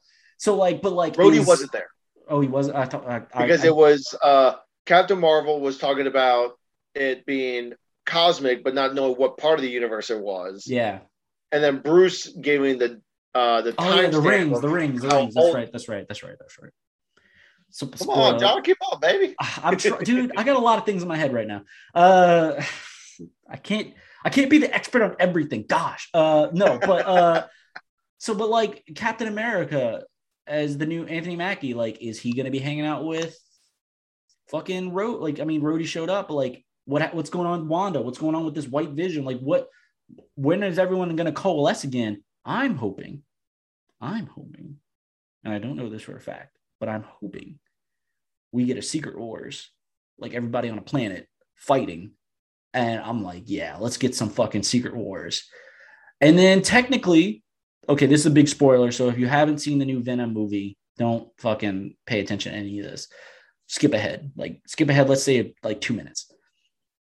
So Venom, the post-credit scene of Venom 2 is Venom was licking a screen with fucking what's his face Tom with Holland. the Tom Holland as Spider-Man. So it's like, okay, we got a bunch of like things floating on out there so when are when when are, when when when's everybody coming together? Because I, I, I want this. Like I want this. It's, I want this a lot. It's got to be multiverse of madness. Uh, see, I don't know. I, I don't know if they're doing it in multiverse of madness. I think that like I know Wanda's going to be in it, and I heard a rumor some X Men characters are going to be in that, but you didn't hear that from me. Uh, I know that Wanda's going to be in it, and like I, I don't know, man. Like who? I, I don't know. It, I I just want. I just want I do like one of my favorite things about Endgame was like every everybody in that fucking battle at the end. I was like, yes, bitch, this is what I've wanted my entire life, motherfucker. Yes, fucking, you had fucking, goddamn, you had Black Panther fucking fighting Thanos and like Captain Marvel shows, dude. It's like fucking goddamn. So I want, I want Secret Wars. So like we have like this big battle royale of shit, and I'm just like, God damn, that would be fucking amazing. But who knows? Uh, yeah. So that's Shang Chi.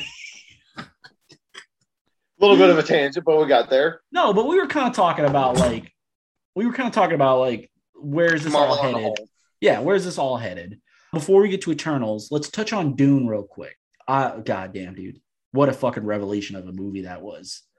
Dune was shout out to Denis Villeneuve. Uh I'm never confident I'm saying his last name right. He's Quebec French, he's Canadian French, and like I'm hoping I'm saying that right. But my guy Denis Villeneuve, our guy, he's all of our guys. He's not just my guy. I don't want to be selfish. I don't want to like. I want to spread the love, preach the gospel of Denis Villeneuve because he is a fucking man. He has done Arrival, which was an Oscar-nominated film, which is a Yep. fucking amazing film. He did Prisoners, which I really enjoy with Hugh Jackman and Jake Gyllenhaal. Uh, I need to see that. One. it's good. I think it's on HBO Max. Uh, it's it's dark though. It's not like it's it's. I mean, pretty much all his films are dark, so whatever.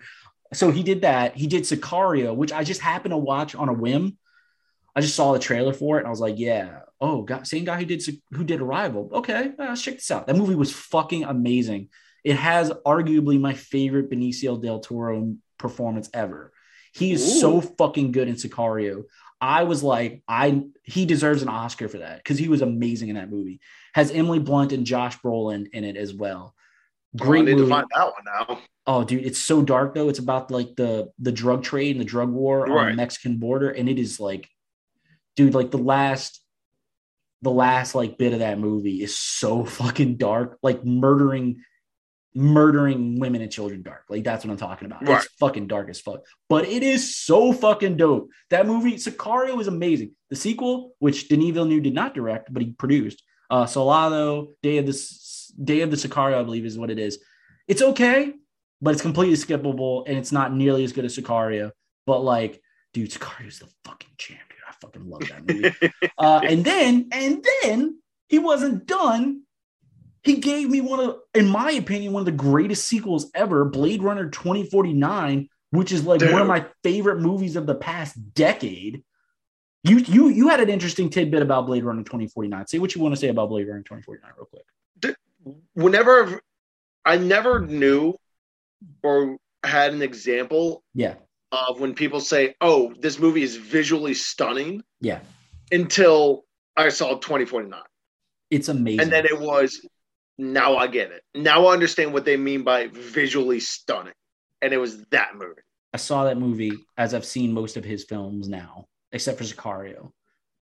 I saw that in in IMAX, and I I don't know how much it would cost, but if they were like, "Hey, one night only, we're bringing Blade Runner back to IMAX, Blade Runner twenty forty nine to IMAX, hundred fifty dollar ticket," I'd be like, "Where do where do I send the cash? Where, how where do I Oh. slide my card?"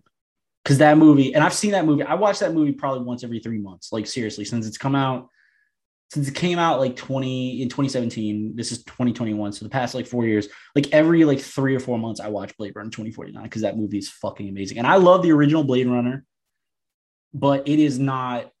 It's it was made in the eighties. It was made in eighty one. So it's like, and that movie was low. It was did not have nearly enough money. I could we could do a whole pod just on Blade Runner, like the ins and outs of that movie and the different cuts and the, the backstory behind everything and its lasting legacy. Suffice to say, Blade Runner is is a classic, but it is not a masterpiece. It is not perfect. It it does have its flaws, and it does have your like, wow, if he only if if only the technology was there and the money was Right. there for Ridley Scott to really capture what he was going for. But it's still amazing. It's still a great film. It's a classic. It's a lovely film. Fucking tears and rain. Uh, but Blade Runner 2049. It, I don't think it has the philosophical depth that the original Blade Runner has, but Blade Runner 2049 is such like a gorgeous ass film. And I just fucking love that movie so goddamn much, dude. I, It's beautifully shot. yeah, dude, it's amazing. Seeing an IMAX was so incredible. And like, again, if they were like, hey, secret event, keep this on the DL, don't tell nobody, but we're putting it back on IMAX one night only, like reserve seating, like low key secret part, secret gathering, $200. I'd be like, where do I send my check?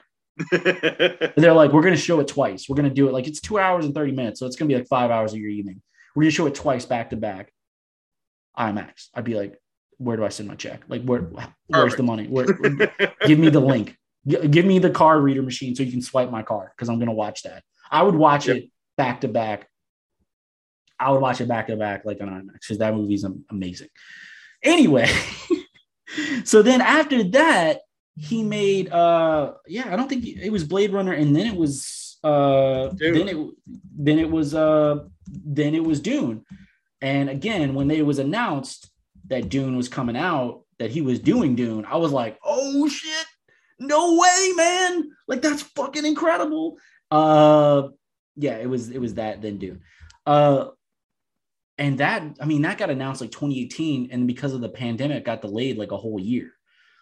And I was so just I was so upset that they fucking pushed back Dune. Like I was like, you know, October 2020, I was like, maybe, maybe we'll be all right and we can go see this movie. Like we got to see Tenet, but maybe. And they were like, nah, whole another year. I'm like, no. the, like Tenet and and Dune were like the two movies last year that I was like, I don't care about the rest of these fucking movies. James Bond, I'm sorry, I'll go see that down the line, but I don't care. I was like, just let me see Tenet, which I did see, but that's a whole other story. And Dune, I want to see Dune, and they fucking pushed it back, and I'm like, no, why?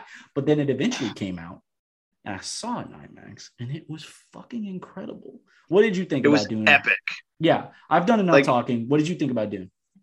It was epic. The scaling that they had, Yeah. like his ability to scale, Yeah, whether it's fleets of ships and battles hmm or scaling down for like the personal moments between two people yeah, and giving that a sense of scale in in its own little world it's it's it's fucking incredible. Dude the visual aesthetics like the color palette he uses he uses like dune is obviously a fantastical world. Like it's it's fantasy. It's sci-fi fantasy.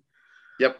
but he keeps it he doesn't use like these extravagant like when he makes a film especially with with uh with arrival as well not nearly to the same extent but more in the blade runner 2049 and the the dune sense a lot of the money i feel like goes to the visual effects and to make them look as tangible and as grounded and like as you know tangible as like realistic looking as possible like photorealistic. And it's just like you don't it's a fantastical world. It's like got fucking sandworms and you have Stellan Skarsgård in this fat suit and he's like flying and shit like that.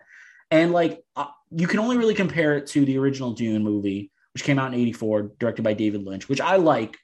It's it's a wild film. It's not for it's everybody. a lot. It's a lot. It's fucking crazy. But like, and they made the mistake that Denis Villeneuve and Warner Brothers did not do this time. They tried to fit the entire movie in one film, and that's just not. It's not gonna work. It- So- it- there's too much There's too much, and like, so the the 84 Dune is fantastical, and it looks kind of shoddy and cheesy because it was the 80s, and like you know they didn't have the technology to do what Denis Villeneuve did in this film. And Denis, okay, I don't want to give it exclusive credit to Denis Villeneuve because he has a team. Obviously, no director makes a film Right. on his own, but like his team. So I'll just say his team. And like the cast is like A list. Like fucking, you got Timothy Chalamet. Probably, dude Chalamet is up and coming i love that kid I was not really. I've never. I didn't see Call Me by Your Name. What else did I see him in? the king Yeah, I saw him in The King. I watched The King, but this one I'm like, all right, I'm on board. I totally The- am down for this.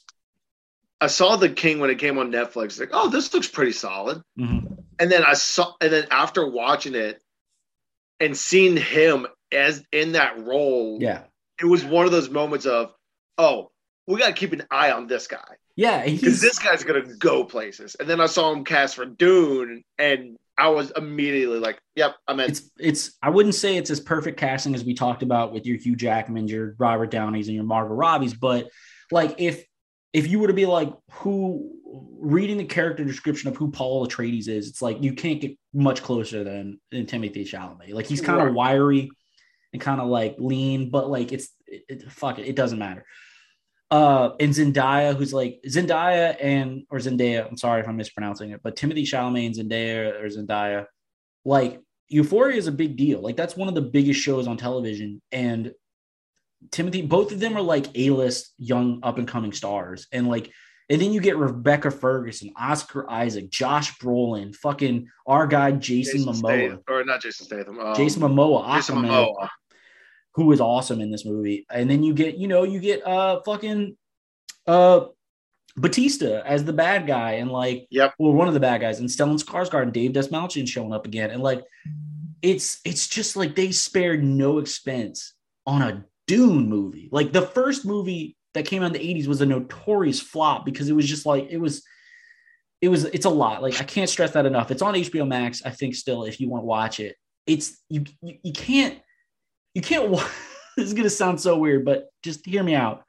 You cannot watch that film for what it is. You have to try and give it the grace and the slack for what it is trying to do. I think that is the best way to describe it. It's yeah. its ambition, its reach, it's outseeds its grasp, and like I kind of want the four hour cut of that film instead of like the two hour 20 or whatever that they had to eventually trim it down to.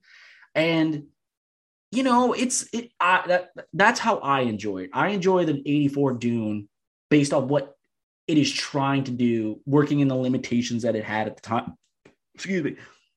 Working with the limitations it had at the time. So I don't think it's fair maybe at the time it was fair to criticize it, but I think looking back at it now, what it was trying to do, I think that it is, I think it's awesome, but it's not for everybody. It's fuck, it's a weird movie. I'm not, me and Justin are not trying oh, to it's definitely a weird movie. It's a weird fucking movie. and like this one is so much more better structured and streamlined. Again, part two coming out 2023, which is awesome. Less than, it's like two years from now but like it's such a this is such like an upgrade and this is the Dune movie that i think i don't know if lynch was exactly trying to do something like this but i think that like this is what i've never read the book full disclosure yep. but i think that this is what dune is supposed to look like this is what we this is the film version we've been waiting for for this story so God damn, we haven't even gotten to the Eternals yet. nope. Already an hour and a half in. Shocker. Yeah, whatever. Fuck it. It's early. Well, it's not early. It's early on my time, but not your time. But yeah, I, I just love it. And I can't wait for part two. There was some doubt that like maybe part two would take a long time. I was expecting like 2024, which would have sucked at the earliest, but nah, they were like, nah, October 2023. I was like, fuck yeah. Perfect. The spice must flow. Fear is the mind killer, motherfucker. yeah, I love it. It's so good. So yeah, but like that film was announced like in 2018. So we've been waiting for a few years for that. And it's just like slow rolling it, trickle out, trickle out. You get a, a image, and then the trailer comes out. Then we gotta wait in a whole another fucking year because of the goddamn pandemic. But it, it was so excellent. It seeing in IMAX was incredible, and like it was everything I wanted. And it was just oh, so good. It might be, depending on how Spider Man goes out, comes out.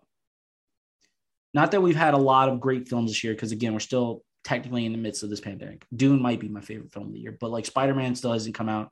We're not. We don't have a Star Wars film this year. Like I think I, I think that that Dune might be my favorite movie of the year so far.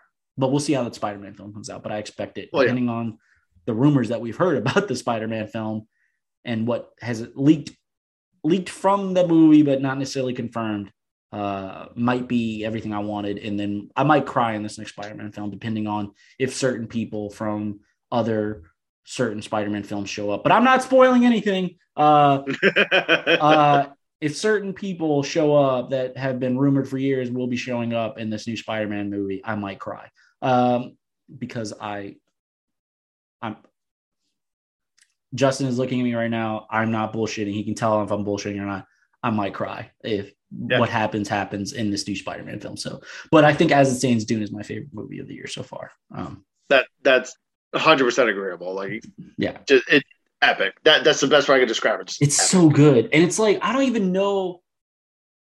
Like it's hard. Like again, I'm not trying to sound like a snob or an elitist or like you know a hipster douchebag or anything like that. But like I don't know how like normal movie fans go into movies. Like I don't know what like a normal a person who's like, oh yeah, I go to the movies. Like you know, like I go like in my heyday, I was going to movies like twice a month, and right. like for like throughout the entire year, and like, but there are people like that go to like three movies a year, like you know, just like or they'll rent a lot of shit at home but like I don't know what like normal moviegoers went into Dune expecting, and I don't know how they reacted.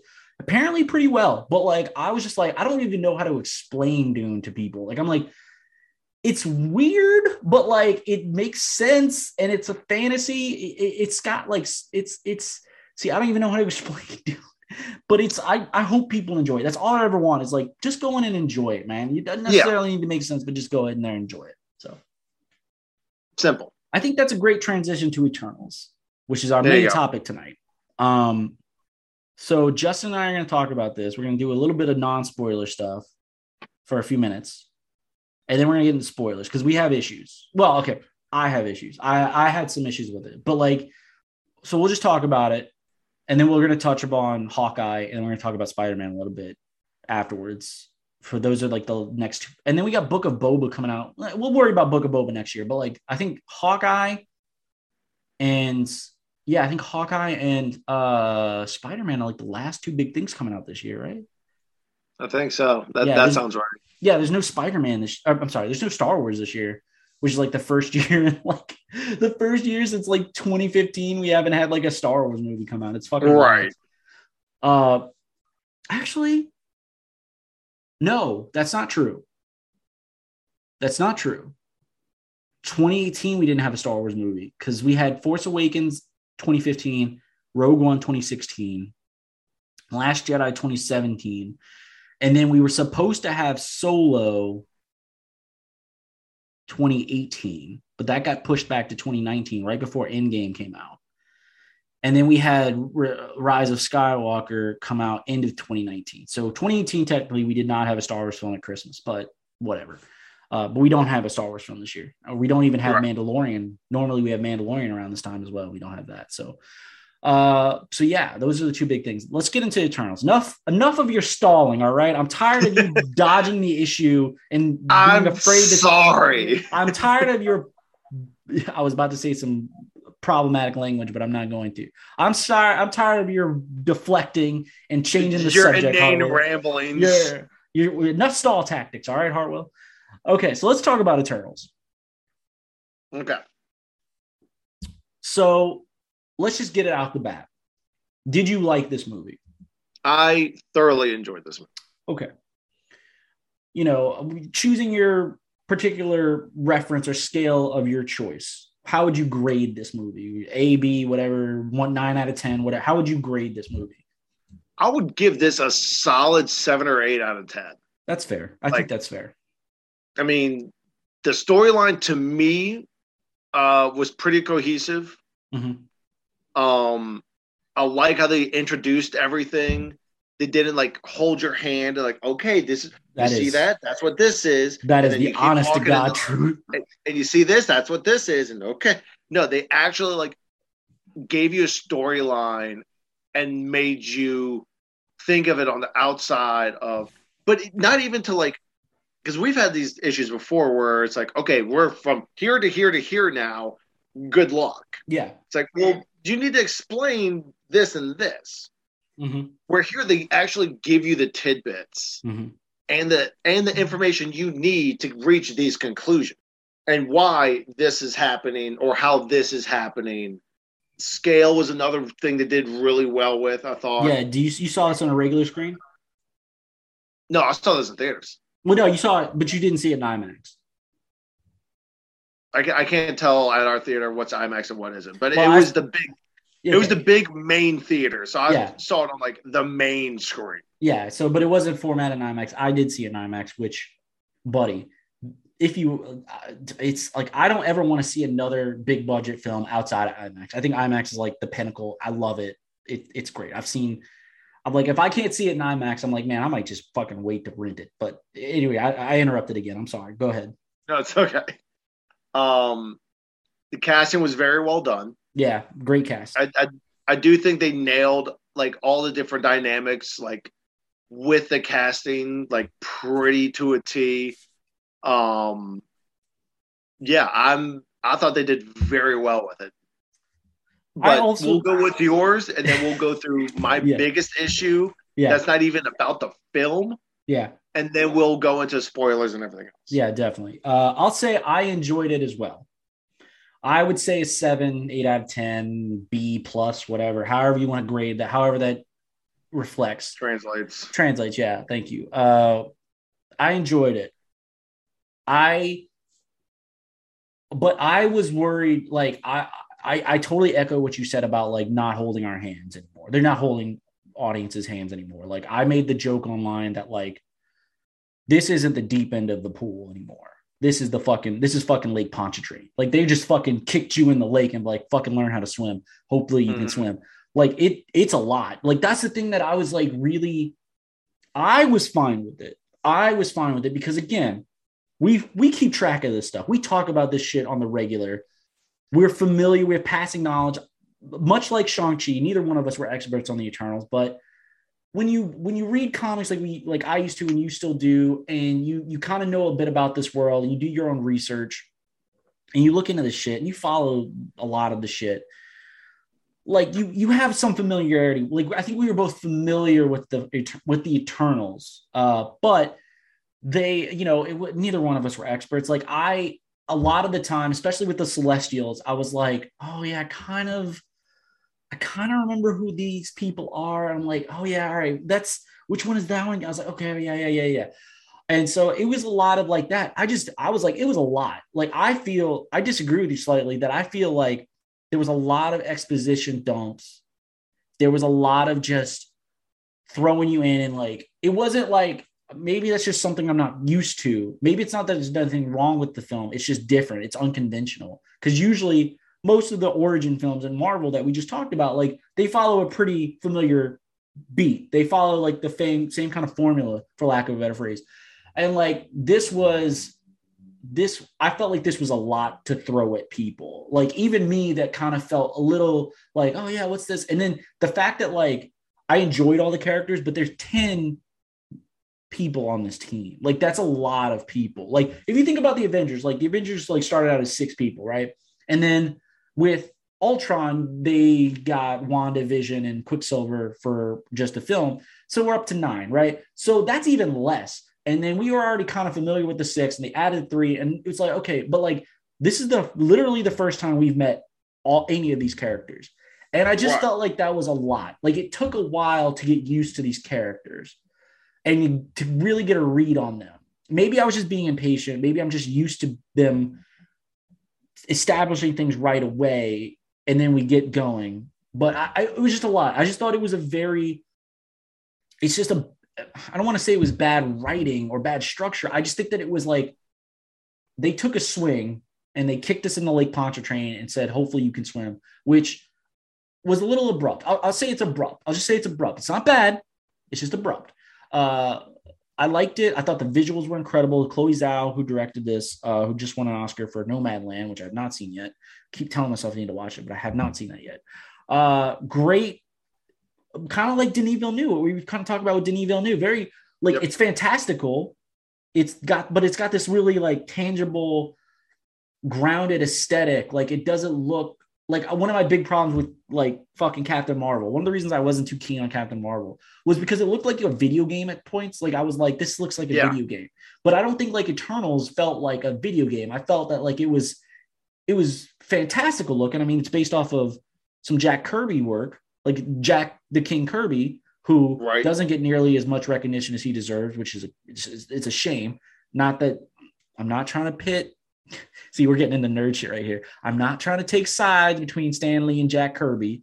Justin and I could do a whole pod on just that relationship and that working relationship. But like Jack Kirby doesn't get the love he deserves because one, he didn't live as long as Stan Lee, and two, he wasn't the showman that Stan Lee was. But Jack King, a lot of people want to make Stan Lee the Walt Disney of Marvel, but it's like, well, even Walt Disney wasn't the Walt Disney of of Disney because like he fucking had a whole team of animators and like it's not a one man show. He, he was the he was the corporate face. Yeah, I know, and it's like Jack Kirby was like, not only did he have like a successful run, not was not only was he a legend at fucking Marvel, he was a legend at DC. He created the New Gods, he created Darkseid, he created all these things. It's like he is he. There's a reason he is the king. Anyway, right.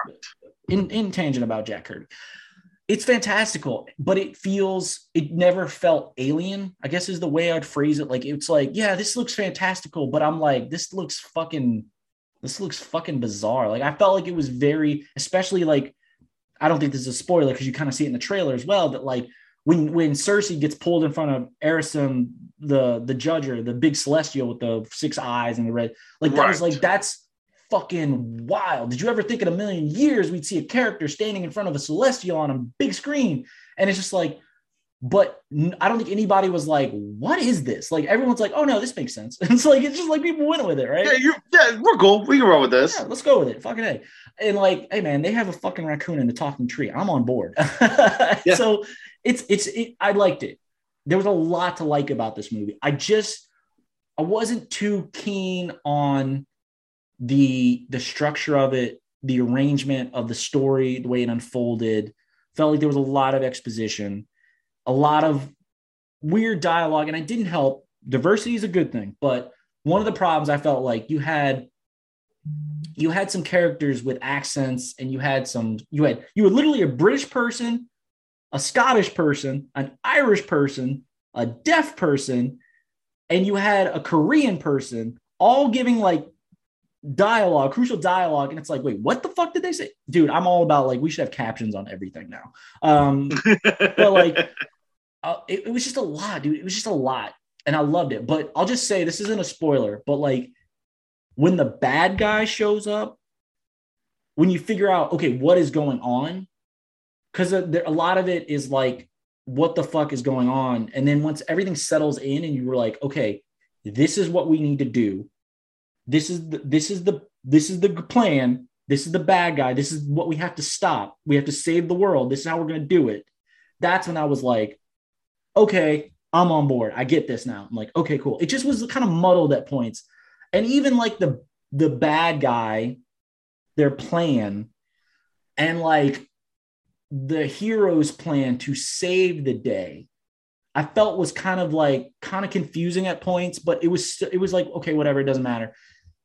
And it was just, I was like, okay, this is kind of weird. And, and, and we can talk about this. This isn't a spoiler. It got like last I checked, it was 48% on Rotten Tomatoes. Like you wanted, I know you wanted to talk about Rotten Tomatoes.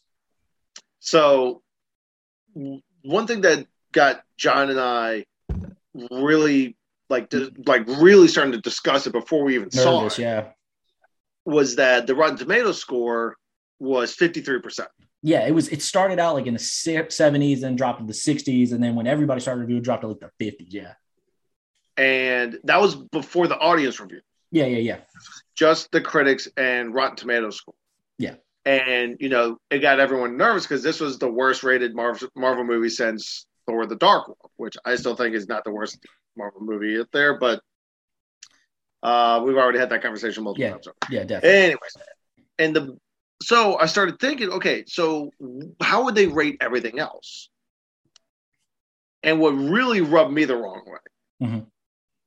especially seeing the movie and then seeing the movie that also has the same rating within the past month. Yeah. To me, the critics at Rotten Tomatoes or whoever yeah the top critics yeah like the big so just as a just as a, a, disclosure like a little bit of background basically what happens is there's the the critic score and the audience score and the critic score is made up of not only like the top critics from your uh, prestige and top tier media, New York Times, Rolling Stone. Prestige. Yeah. Uh, the the mainstream media. No, but like you got your Los Angeles Times, your Chicago Sun, all like the big press, all like the big publications out there that are known to have film reviews. They're the top critics, and then there's a bunch of like smaller critics. So like those are the people, and then also it's not going to get too far in the weeds about Rotten Tomatoes. It's not like everyone's giving a grade. It's they basically have this weird formula where it's like if it's a good film, if they give it a good review, they give it a positive score. If they give it a middling review, it's kind of like a no, it's like a good review is certified fresh. A mediocre or middling review is like a, is like a, a fresh score, and then if you if they give it kind of like a uh, meh or like a bad review, it's rotten. And then they kind of formulate and accumulate all of those reviews. And that's how they get their percentage score. Some people call it bullshit. I I think both of us agree up until apparently this film. It's a good it's a guide. It's it's like any review. It's like you don't necessarily this isn't the gospel. This isn't like some mathematical like right. from the heavens. Like this isn't like arithmetic, right? It's just like hey, we It's we- opinions. Yeah, and they, it's a uh, what's the word? Not a compiler, a- an aggregate. That's the word. It's an aggregate, and it's just like it's taking a bunch of information, trying to put it into one piece, and it's not perfect. I, I don't even I don't even think Rotten Tomatoes, like the people who run the website, would say, "Oh no, this is bulletproof." Like they would say, "Well, it's a guide, and this is kind of this is what we think is the best accumulation of all these scores." So, but yeah, this was a this is a, an egregious outlier outlier in my opinion as well. So I echo Yeah, your sentiments. Th- this for me was like because I always use Rotten Tomatoes with like a very like a, Yeah. a small grain of salt whenever Yeah. I saw a review on anything. But this is the one that's like cool. I'm not listening to any review or any percentage that they come out with because they rated this film the same exact rating as Spider-Man 3 Which of the Tobey? Maguire. It was so bad we had to purge it from our memories, John. You There's a have Spider-Man to remember. three. No, the third Spider-Man's coming out in December. I don't know about what's you mean far from you mean no way John, home, right? John, it's it's in there. You have to look back. we don't have okay. time for this. I don't have time to do like a mind palace regression. Like let- let's continue. Uh yeah, it's it's so off. It was so but then but but what I was saying about the way the film is structured and the way that it doesn't hold your hand, I really think it's unconventional kind of film. It's it's not like any film that Marvel's ever created or given Right. us. I think that that rubbed a lot of critics the wrong way. So like I think that like it's 48 now, but like I think it's going to be one of those films five, 10 years, 20 years from now. They're going to look back, depending on where this world is or like where the MCU is at that point.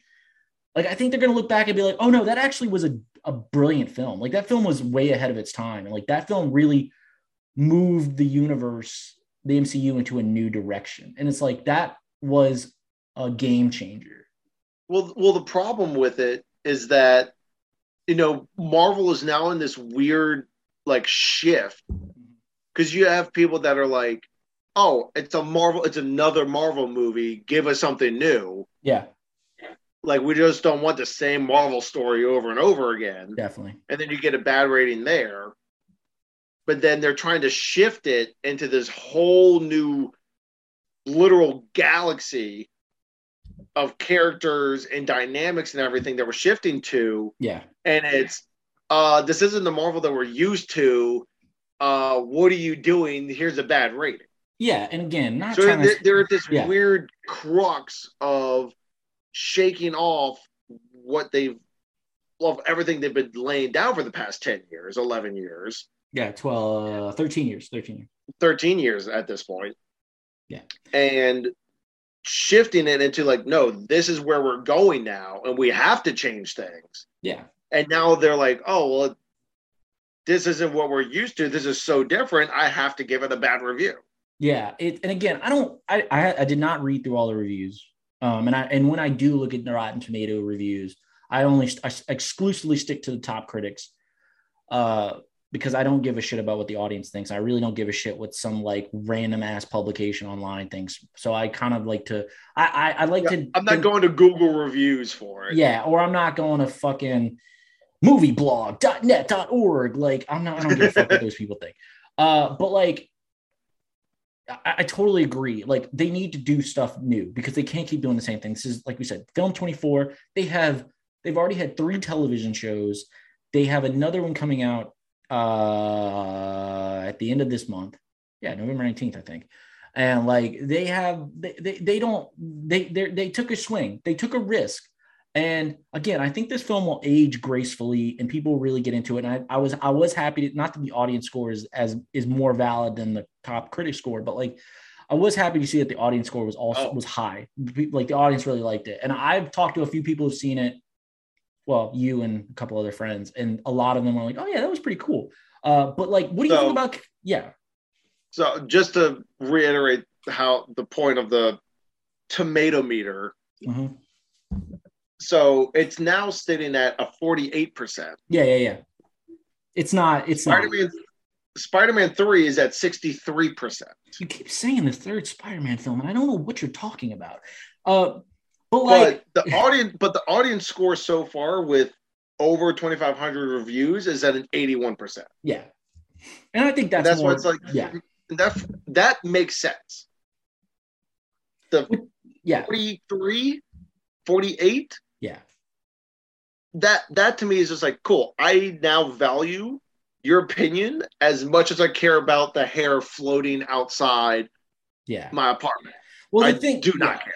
The thing that the reason Rotten Tomatoes rose to such prominence and the reason why it is touted is because it's a number. It's simple. Right. It's easy for it's easy to splash in a 30 second ad or on a poster or in, a, in an ad or somewhere or like an online ad. It's it's it's tangible and it's it's it's numerical based. So like any idiot can understand. Well, I guess any almost any idiot can understand like oh 80 percent good, 48 percent bad. Like it's just like it's it's simple, it's efficient, it's Right. effective, and like that is why like you know that's I mean this is back in the day it was Ebert Roeper give it two thumbs up. Like it's it's always been like this. Like there's always been something like this. Like oh four out of five stars. It's always been this way. This Rotten Tomatoes did not invent anything. It's just a new form of an old system. Like it's it's Right. whatever. But like I am worried. Like I I would like what I wanted to ask you was before we got into spoilers. What did I have? I had written down. Uh, I think it. uh, so you would so two questions on on in the MCU because back in the day pre Endgame we ranked all of the MCU films from like our favorites to our least favorites, Yeah. the good to not so good. So what end of the spectrum do you have it on as far as the good meh or like oh, this is okay? definitely in the top. This is definitely in the upper tier. Hmm. okay okay This, this is because if we're breaking it up into like you know three blocks, yeah yeah like definitely your bad, your solids, and your greats. yeah This Well, is okay, let's let's rephrase. None of them, none of them are bad. I don't think any of these MCU films are bad. So let's just say, oh, we're not doing this. We're not doing this. We're not doing this. You are not allowed to talk about that film on this pod. We've talked about this. So discounting that one, I don't think any one of them are bad. Like some of them are just okay, some of them are good, and then some of them are great. I think that that's the fair. Iron spectrum. Man three is just okay. I think that it's just okay. Uh, Same with I think Iron Man 2 is the worst worst MCU film and that's okay. It's whatever. It's nothing. It's it's okay. I didn't hate it. Like I don't hate that film. It's not a Fantastic Four 2015 or some shit or like a Green Lantern. It's not bad. It just is whatever. It's just filler. It doesn't matter to me. But I don't think I don't look at it and be like, oh, if if they were like, hey, if I walked into a room and some friends or family were watching Iron Man 2, they would be like, "Hey, why don't you sit down and watch a movie with us?" I was like, "Okay, cool. I've seen this movie a bunch of times. It's not. It's okay. That's whatever. I don't care. I'll be on my phone the entire time y'all are watching it." But like, okay, so let's get back to the original question. So you, it's in So the this top. would in the- definitely- yeah, This would definitely be in that top block with Mhm. like the good, great movies in the MCU. okay, If anything, it's in the top echelon of that middle tier. Yeah. I think that you nailed exactly. I was literally about to say, I think it's in the middle tier for me, but it's like on the cusp. And I think if I Yeah. watch it a couple more times over the years, and depending on what they do with an Eternals 2 and like where it leads the new directions of the MCU. Uh, because we thought multiverse was like the next direction, but apparently it's also multiverse and cosmic. And then you have Right. WandaVision, which is like magical. And then Blade will eventually be showing up, and you have vampires now. And it's just like, and you have Venom technically now, whatever. So you have like a few directions it's going in. So we'll see where this takes it. But like, I would say as it stands right now at, you know, September, I'm sorry, not September, November 7th at like nine o'clock, almost nine o'clock uh, central time. I'll say that it's like in the middle tier using your paradigm, but it's like right at the cusp. It's right almost there. So I, I enjoyed it. I do think it will be better after multiple rewatches. Cause like I feel like once I get it at home or like on Disney Plus, I'll be able to like rewatch things, really pay attention to things. And put on closed like, captions. Yeah, put on cl- closed captions and like really, really try and really dissect what's going on. Uh, but what do you think about like a casual fan? I know you got fans that I know you got people in your life. Like I think about my brother. Like for me, I think about Kev, former guest right. on the on the pod. Like if Kev was like, "Hey John, what do you should I go see this or like would I enjoy this?" I'd be like, oh, "I don't know." Like I, same thing with Dune. He was like, "Should I go check out Dune?" I'm like, "You might not enjoy it. You might want to rent it, it. It's a lot. It's a lot, and it's just like I don't know if this is your kind of film, and you might want to rent. Like my my stepdad, when I saw Tenet, like uh, after I after I watched it, uh, no, this Tenet had come out on DVD or Blu-ray, whatever. And he was like, "Should I go watch that?" I was like, "You can rent it, man, but I don't think you're gonna enjoy it. And definitely, if you do put on closed caption, because that film's a lot too. And like, I I I don't know if you'll enjoy it. So like, what do you have? Like, I know you have fan, you have people in your life that do see these movies, but aren't as hardcore like you and I are. Right. But like, would you recommend this to them? Would you tell them like, what would you tell them going into this movie? This would definitely be one of those movies um, that I would tell them to go in open minded. Yeah. Like everything that we know about the like superheroes and MCU and everything, like we're not really touching those bases. Yeah. Anymore. We're we're we've we've we've hit liftoff. Yeah. We're not on the ground anymore. Kansas, so I would Kansas them, is gone bye bye yeah, it's uh yeah, we're uh well away from there. Um man, but just, definitely... sorry, do you think we had Skrulls in Captain Marvel and we're like, holy shit, Skrulls? Like, and now we got Eternal Celestials and Deviants. Like, what? Where are we, Justin? and that's what I'm saying. Like, you have to throw everything that you know about the MCU. Yeah. In its grounded sense. Yeah. Because the furthest we got from here was Guardians of the Galaxy. Yeah. Which took a very like comedic kind of spin yeah. to it. Yeah.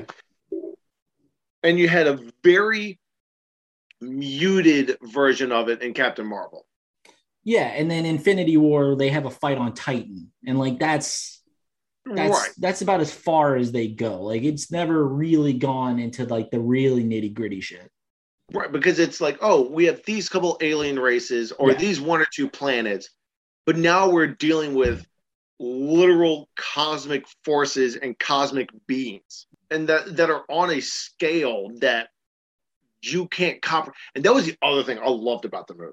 Yeah, is that they gave the Celestials the proper scale.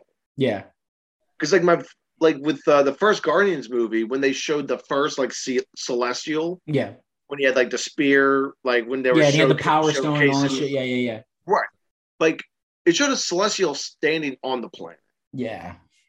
And for like for some of the celestials, that's okay. Yeah. But the celestials as a whole are the size of uh Arrakis. Yeah. Uh, Asherim, Asherim. Asherim, whatever. We're good. We Asherim. he's a fictional character. I don't think he'll get upset. right. But or like, it. I don't know if it has a gender. We'll, we'll just say it. When Asherim, uh, like, was actually talking to the Eternals. Yeah. And we are now entering spoiler territory. No, whoa, whoa, whoa, whoa, we're not there yet. Not, yet? not there yet. Not there yet. Not okay. there. Not there. I'll, I'll, I'll give the, I'll give the sign. I'll blow from the spoilers horn. All right, we'll okay. get there.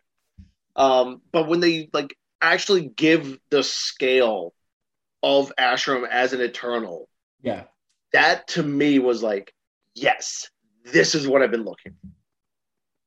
The scale, Arishem, Arishem, yep. like the scale of it, and like knowing that this is like in like basically a god.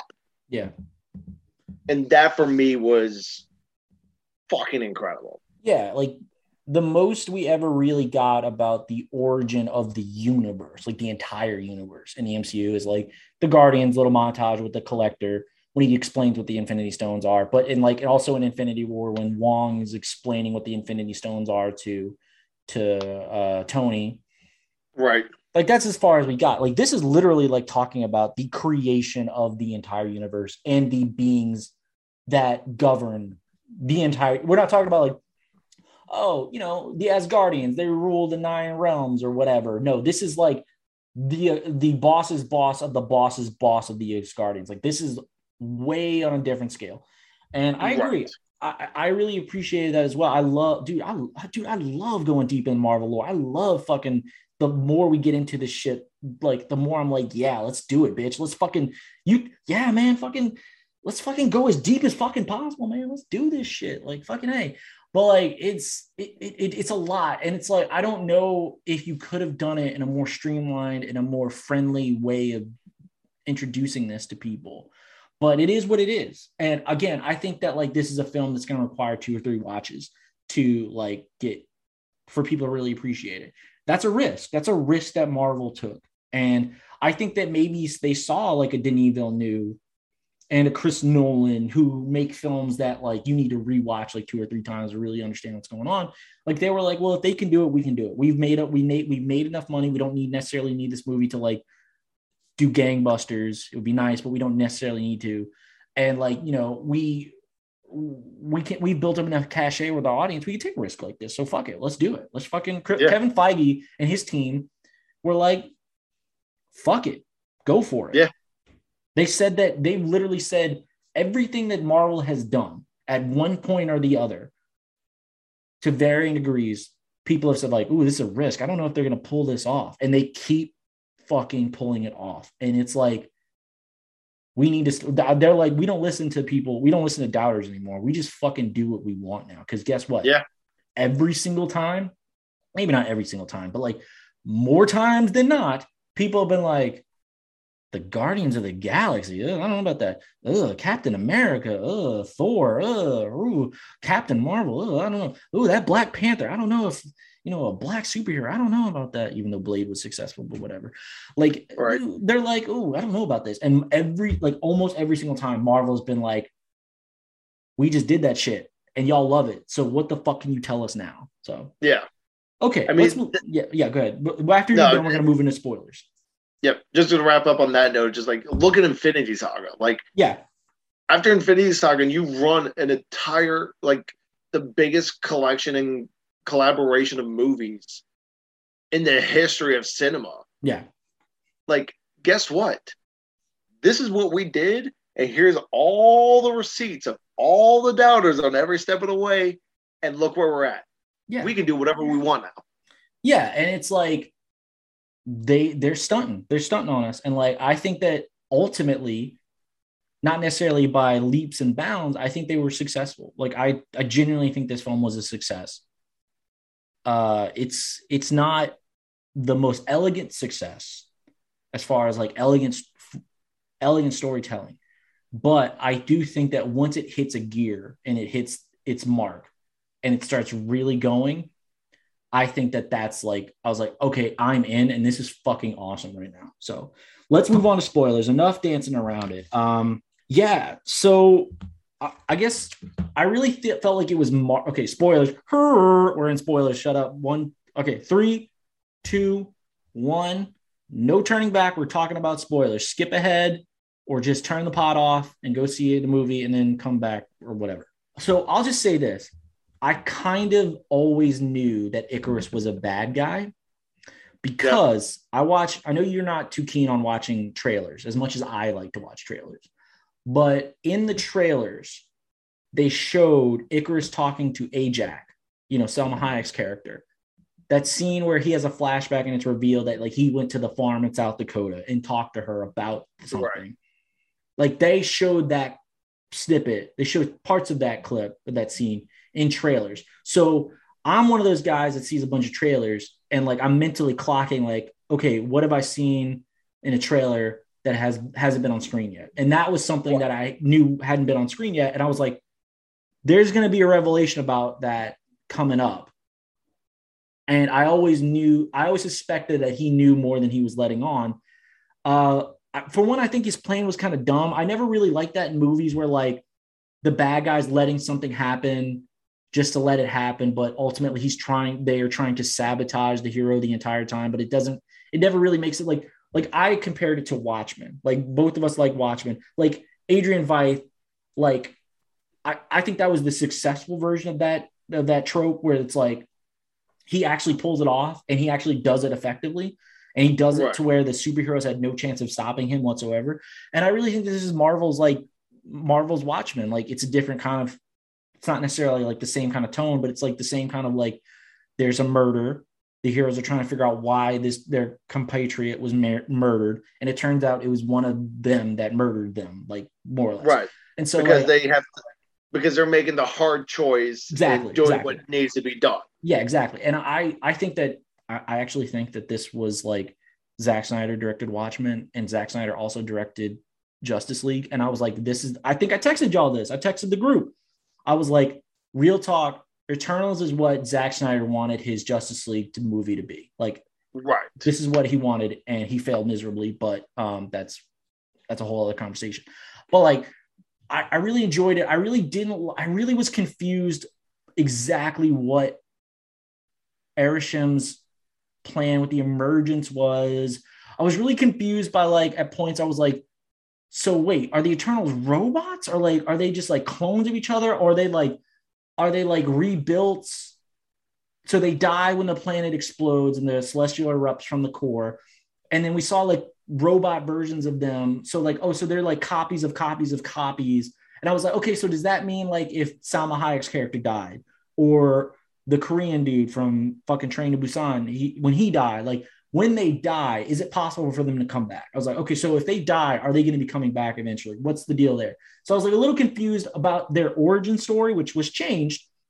There, it's not the exact same. It's definitely not the exact same, but it is different uh, right. considering what the origin story, the origin story in the comics is so much more fucked go with this. This makes a lot more sense. Yeah, this is this is a lot better. this is a lot better. Uh, go on Wikipedia if you want to read the the origin story of the of the uh, of this deviants and the Eternals because it's it's weird. Jack Kirby was a brilliant artist, but he was not the most elegant storytelling, and I think that's the other problem with this movie. I, maybe not problem, but the other hurdle that this movie had to leap and successfully land because like the source material is fucked. Like the source material is heavy and lofty yes. and like intricate and complicated. It's like, how do we take this really convoluted story source material and bring it into screen to make it palatable and acceptable to people? And it's like, that's tough. And, and I, I got to give them credit. I think they did an okay job. It was a little, eh, but like, and then the Unimind. My other big thing was the Unimind. Like, I didn't understand like they yeah, the, the, I will say the Unimind and like the fusing of the powers to one yeah. was definitely a little weird. Yeah, that was like so. Um, it's Sersi, but then it's going to be Druig, and then it's not going to be Sersi. So, that, but then it was going to be Druig, and then I was like, "What is going on here?" Like, I was like, "Okay, they, they're going to get together," and I was like, "So he's going to control the." He's going to put the celestial back to sleep, but I'm like, but I mean, it doesn't really stop the problem. It just puts a band-aid on it and kicks the can. And I was like, but wouldn't couldn't Arishem come and like it was a lot. It was a little muddled. That was my those were well, well they did well they did say that, you know, but we're like, you know, I can, you know, if we do the Unimind, I can put him back to sleep. It's like, well, that's not really stopping him. Right. But this was putting him putting him to sleep will give us more time to figure out a long-term solution. Yeah, all right. It, again, it was a lot. And again, you had people with different accents giving all this information. And I was like, okay, everybody's kind of talking kind of fast. Can we slow it down? Can we do a PowerPoint? And like, it was, it was, th- those are my only, like, seriously, those are my only issues with it. Was like, I, I didn't understand necessarily their origin. And then the Unimind, didn't also really understand. But like I was saying in the non spoilery section, once it's revealed that Ikaris is the bad guy, and what Ikaris is trying to stop and what the Eternals are trying to stop and what he's trying to stop. And then you understand why the deviants are doing what they're doing. And once it's revealed right. where these deviants came from, and you're like, once you understand what everybody's doing and what everyone's trying to accomplish, and like the like, it's like two hours 37, I think. So, like, about let's say about an hour and a half into the movie, once you get to there, like the last 30 to 40 to 50 minutes, whatever it is, I thought was fucking awesome. Like I was like, okay, I'm on board. Let's do this. Oh, yeah. I'm ready. And that's that was my only issue. Was like once once everything once everybody's cards were on the table, to use a phrase, and I understood every what everybody was trying to do. The Unimind notwithstanding, but like once I understood what everybody was trying to do, I was on board, and I was like, okay, I'm I'm I'm loving this. So that's Yes. that was my thing. What do you have to say that is spoiler? Um, the the the girl the the speedster. I can't remember what her name. Makkari, I think is her name. Makar. Yeah. So that that is the speedster like showcase Mhm. that we needed from Flash and the Justice League. Yeah, Because like like you were saying, like this is what Zack Snyder wanted his Justice League to be. definitely. Because like you saw like she was super fast and knew how to use it Yeah. And like how she does it. Mhm. And like especially like when fighting Ikaris and it's literally like hit Oh, dude, that the fight on the beach. I was like, yes, bitch, yes, let's fucking do this shit. that was awesome. Angelina Jolie. dude she was like the standout like it's it's kind of Oh. weird to say that like angelina jolie who's a big star who has an oscar i was like holy shit angelina jolie was the bomb in this dude Yeah, no, she was awesome. yeah she was great Like Crushed it. Um i thought she was gonna go bad like i thought her mind weariness i thought Oh, she yeah. was gonna go bad but the fact that like she kind of keeps it in check and then fucking dude how she killed that deviant fuck i was like yes bitch and do you know who like do, you, do you know who voiced that deviant no who? bill skarsgård the guy who played it Uh Yeah, I I I, was- did see that. I saw that in the credits. I was like, who the fuck did Bill Skarsgård play? And I was like, oh, okay, cool, cool, cool, cool, cool. Anyway, you were saying about you were saying about Makkari. I, I I got you sidetracked again. No, it's all right. Um, but I like you know that showcase of her power, and the, and the entire time I was like, this is this is the Flash that we need Yeah, in the Justice League movies. Uh, Angelina Jolie was a bad bitch in this. dude, she was awesome. She was so good in this. Um, I like like the introduction of the Black Knight. yeah, Dane Whitman, I think his name is uh, Kit Harington. Yep. Um, I do need to do a deep dive on him because I've again heard whisperings and faint. Dude, there's no reason anyone should know who fucking Dane Whitman and the Black Knight is. There's no reason why. So I need to do a deep dive on that. The Mhm. sport, the end credit scene with Blade in the background. Did you did you Uh, recognize that, or did you have to look it up later? No, I heard it's like, hold on, and I went and saw it with uh, Jess Yeah, and uh, our mutual friend Shane, who's also a big comic book nerd or whatever. yeah, yeah, yeah. And all of us were like, "That fucking Blade." bro i clocked it as well too like i shouted in the theater when i heard that because i recognized i'm such a Mah- mahershala ali fan that i was like holy shit that was blade. And everyone's like blade? I was like yeah that was blade. And they're like oh okay. They thought i was crazy and i was talking to my ass. I was like no i know what mahershala ali's voice sounds like.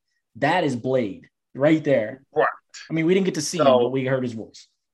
That was sick. Yeah.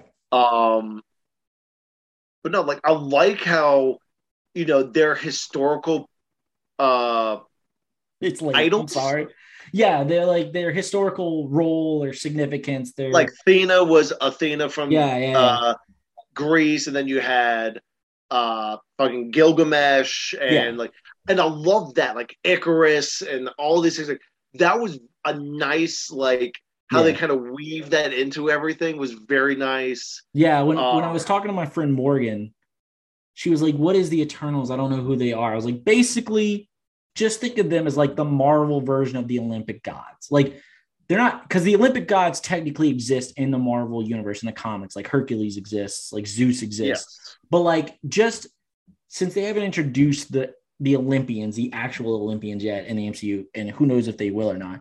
But like, just take these characters and just to, just just treat them like they're the Olympic Olympic gods, the Olympians. Like just because they come from the planet Olympia, it's like it, they're just they're kind of like Olympia. Right. Make, connect the Uh, dots. Yeah.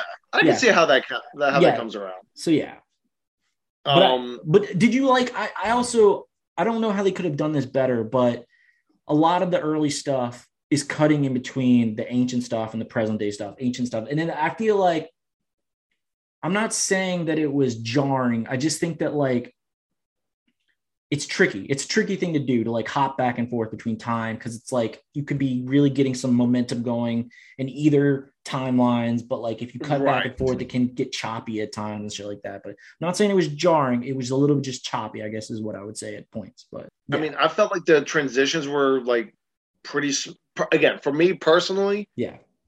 Um, I thought the transitions were good. It kept a nice, like, even flow. Like, it did kind of get a little rocky, but not yeah. enough to where it was like, hold on, back up. I missed that. What was that?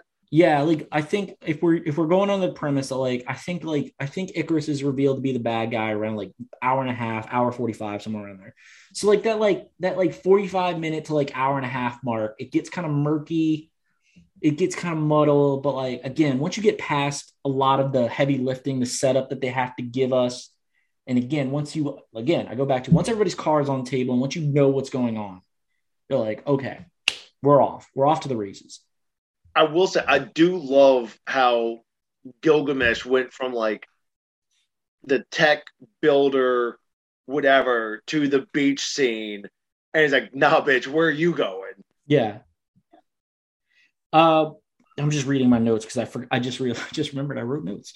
Uh, I thought it was a gorgeous film, especially in the third yep. act. Uh, the diversity of the cast, even though, uh, like, I feel like I don't give a fuck what these people think, but I do feel like this film gives them uh ammunition for their bullshit like anti woke status of like oh diversity for the sake of diversity. I'm like because you get like Brian Tyree Brian Tyree Henry's character being gay and having a husband and having a child, and then you have your first deaf character, and then you have like you know you have a Korean, you have a Scottish person, you have uh, a British Asian woman as your lead. It's like a lot of people were like could use it, and then you have like Kumail, and I gotta say Kumail and his uh I wrote his name down.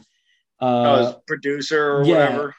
Harish or Hamish Patel Dude, fucking hilarious. Like I was like, when are they getting their own spinoff? Because I want more of them. He and not only when he like was being funny, but like when he realized that they had to go like when Kingo, yeah, Kingo is Kumail Nanjiani's character's name. When when he's like, I'm out. I'm not fucking with Ikaris. I'm not gonna help y'all, but I'm not gonna hurt y'all either. I'm stepping out of this. And he like kind of flakes, but his assistant, his valet, and he gives him the little prayer of good luck and shit like that. I was like, this is a really well, well-rounded, well-performed character. I really like this right. character. Right. Even when he was like, I understand, like you know, we have to die for like the sake of others, but it's been a, like an honor meeting and yeah, yeah, yeah, spending this time with y'all, like, yeah. dude. Yeah, it's really? it was good. Dude. It was it was, and that was the other thing. I was like, you can't tell me that this film, not to hark, not to relitigate the Rotten Tomatoes thing, but like you've seen you and I have seen films that are rated that low and they're bad. They're not good. And like right. you don't get something like that, like that little side character in a crowded film of characters. You don't get a good character like that in a bad film. Like you don't know. That's just it's it's not it's not even fair. It's not a fair assessment of the film. And I just what else did I say? Um I really loved Angelina Jolie as Athena. We talked about that. I love Gemma Chan as Sersi. Yep.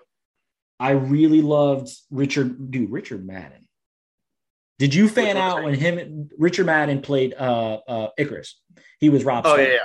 And then did oh, you fan out when Jon Snow? Yeah. Oh yeah, yeah, a lot of people. I feel like a lot of Game of Thrones fans would be like, "Oh, look at they're back together." Uh, I really liked uh, Barry Keoghan who played Druig, the mind control guy. Oh, like, yeah. I was like, I thought he was gonna be a scumbag, and I thought like they were gonna make because he was kind of like the Pluto character. Like if you're gonna yeah. trace it back to the Olympic gods, he's kind of like the Pluto s character. Yep. And like I was, I really, do like him as an actor too. Yeah. Hold hold that thought real quick.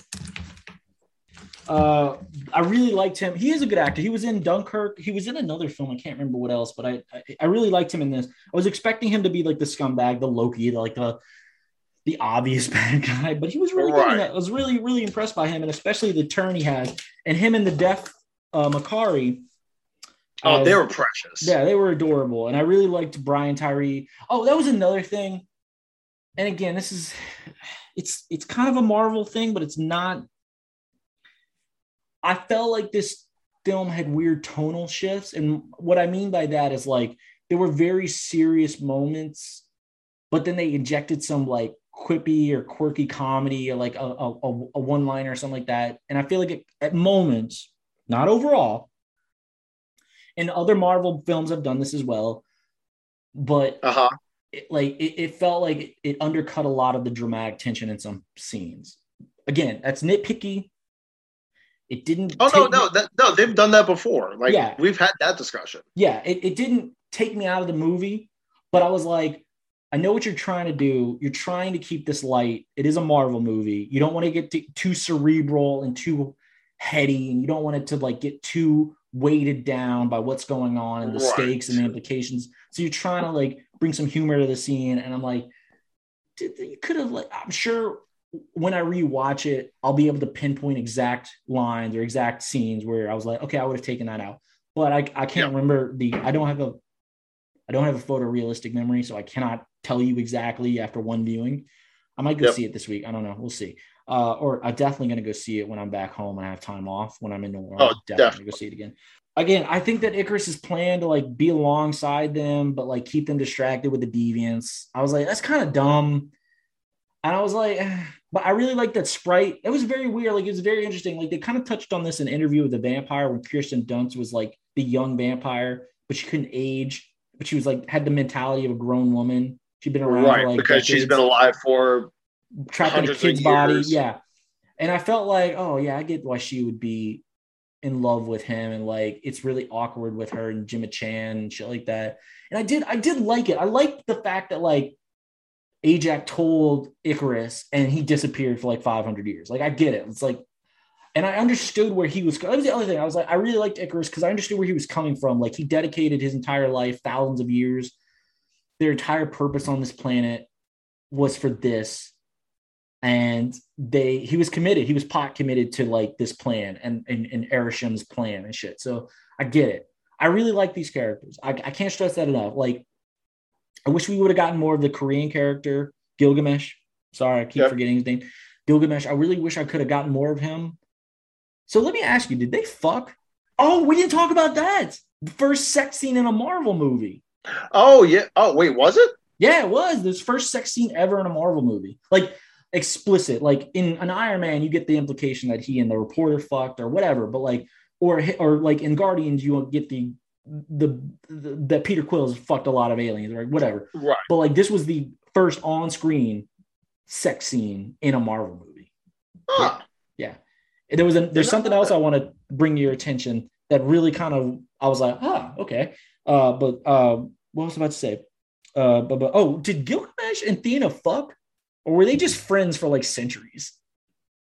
I think it was just like a bodyguard, like best Damn, friend, Friend looking zoned. after each other. Friend zone for centuries. That's bad break, bad beat That- right there. That would be my guess. Yeah, I mean, it's definitely like deep rooted emotional feelings for one another. yeah.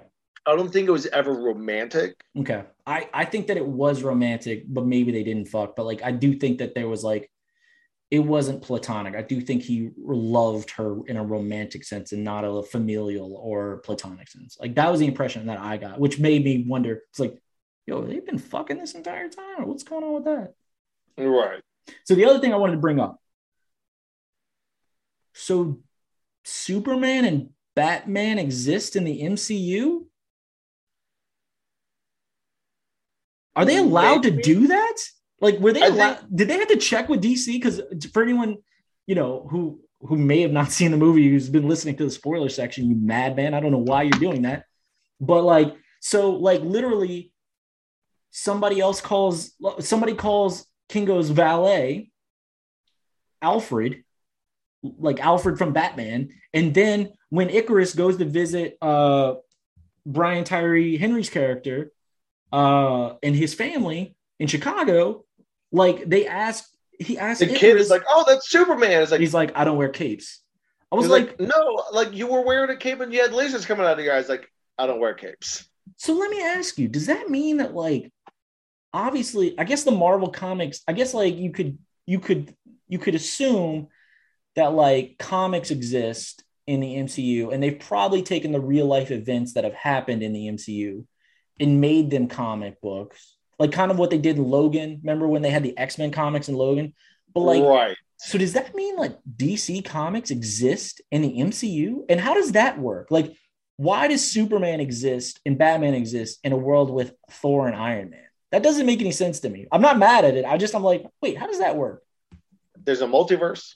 I can't. But like, it's also just like this is true. Technically, technically, for anyone not aware, the in both publications, DC and Marvel, since both of them operate in multiverses, technically, each mar- each the Marvel universe exists in the DC multiverse and vice versa. So technically, they all exist and they have crossed over before. But like, I just thought that was weird. Like, I was like, so they have Superman?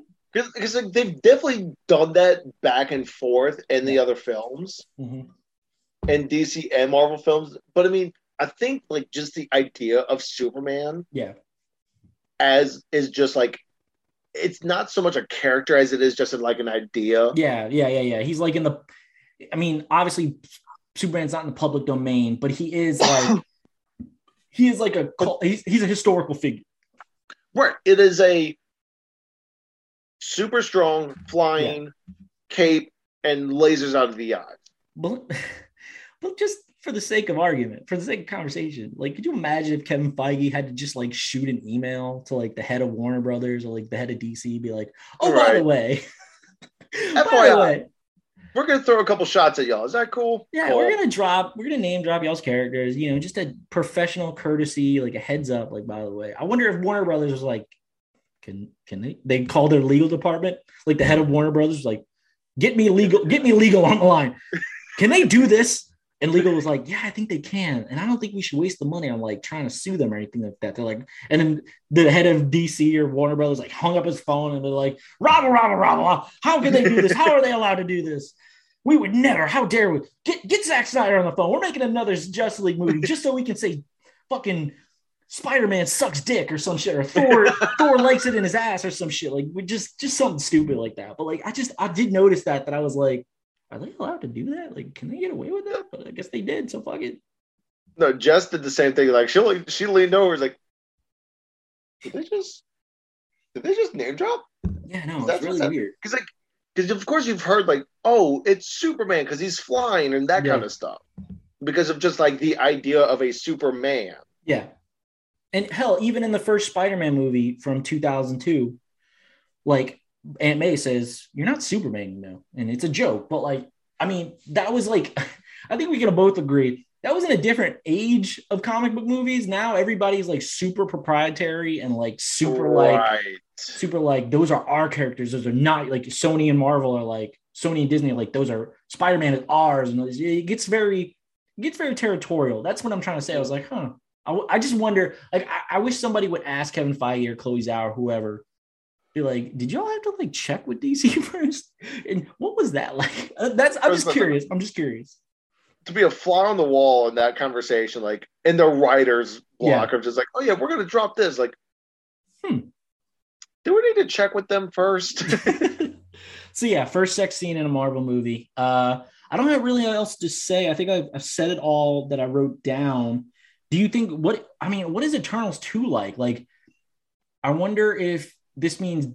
Oh, we got to talk about the post credit scene and like. So I guess Dane Whitman, he's either going to be in Eternals two or he's going to be in Blade, which is I, I'm down for either or. Let's go with it. But like, um, like Eternals two, like I don't know what is going to happen. Like I'm like are they well i guess we that we that can segue into the post-credit scene fucking harry styles like i'd heard a rumor a long time ago that harry styles was going to be in a marvel movie and i think specifically eternals and i was like oh you know you hear a lot of things like i mean they, they throw shit out all the time for clickbaity shit like they throw out shit all the time about like oh someone's going to be in a marvel movie this character might show up in a marvel movie and i'm like okay whatever we'll see what happens but like fucking harry styles brother of Thanos, Eros, is like in Harry Styles in the MCU. Like Harry fucking Styles, like teen, well, I guess he's not a teen anymore, but like teen heartthrob, former leader of One Direction. Like,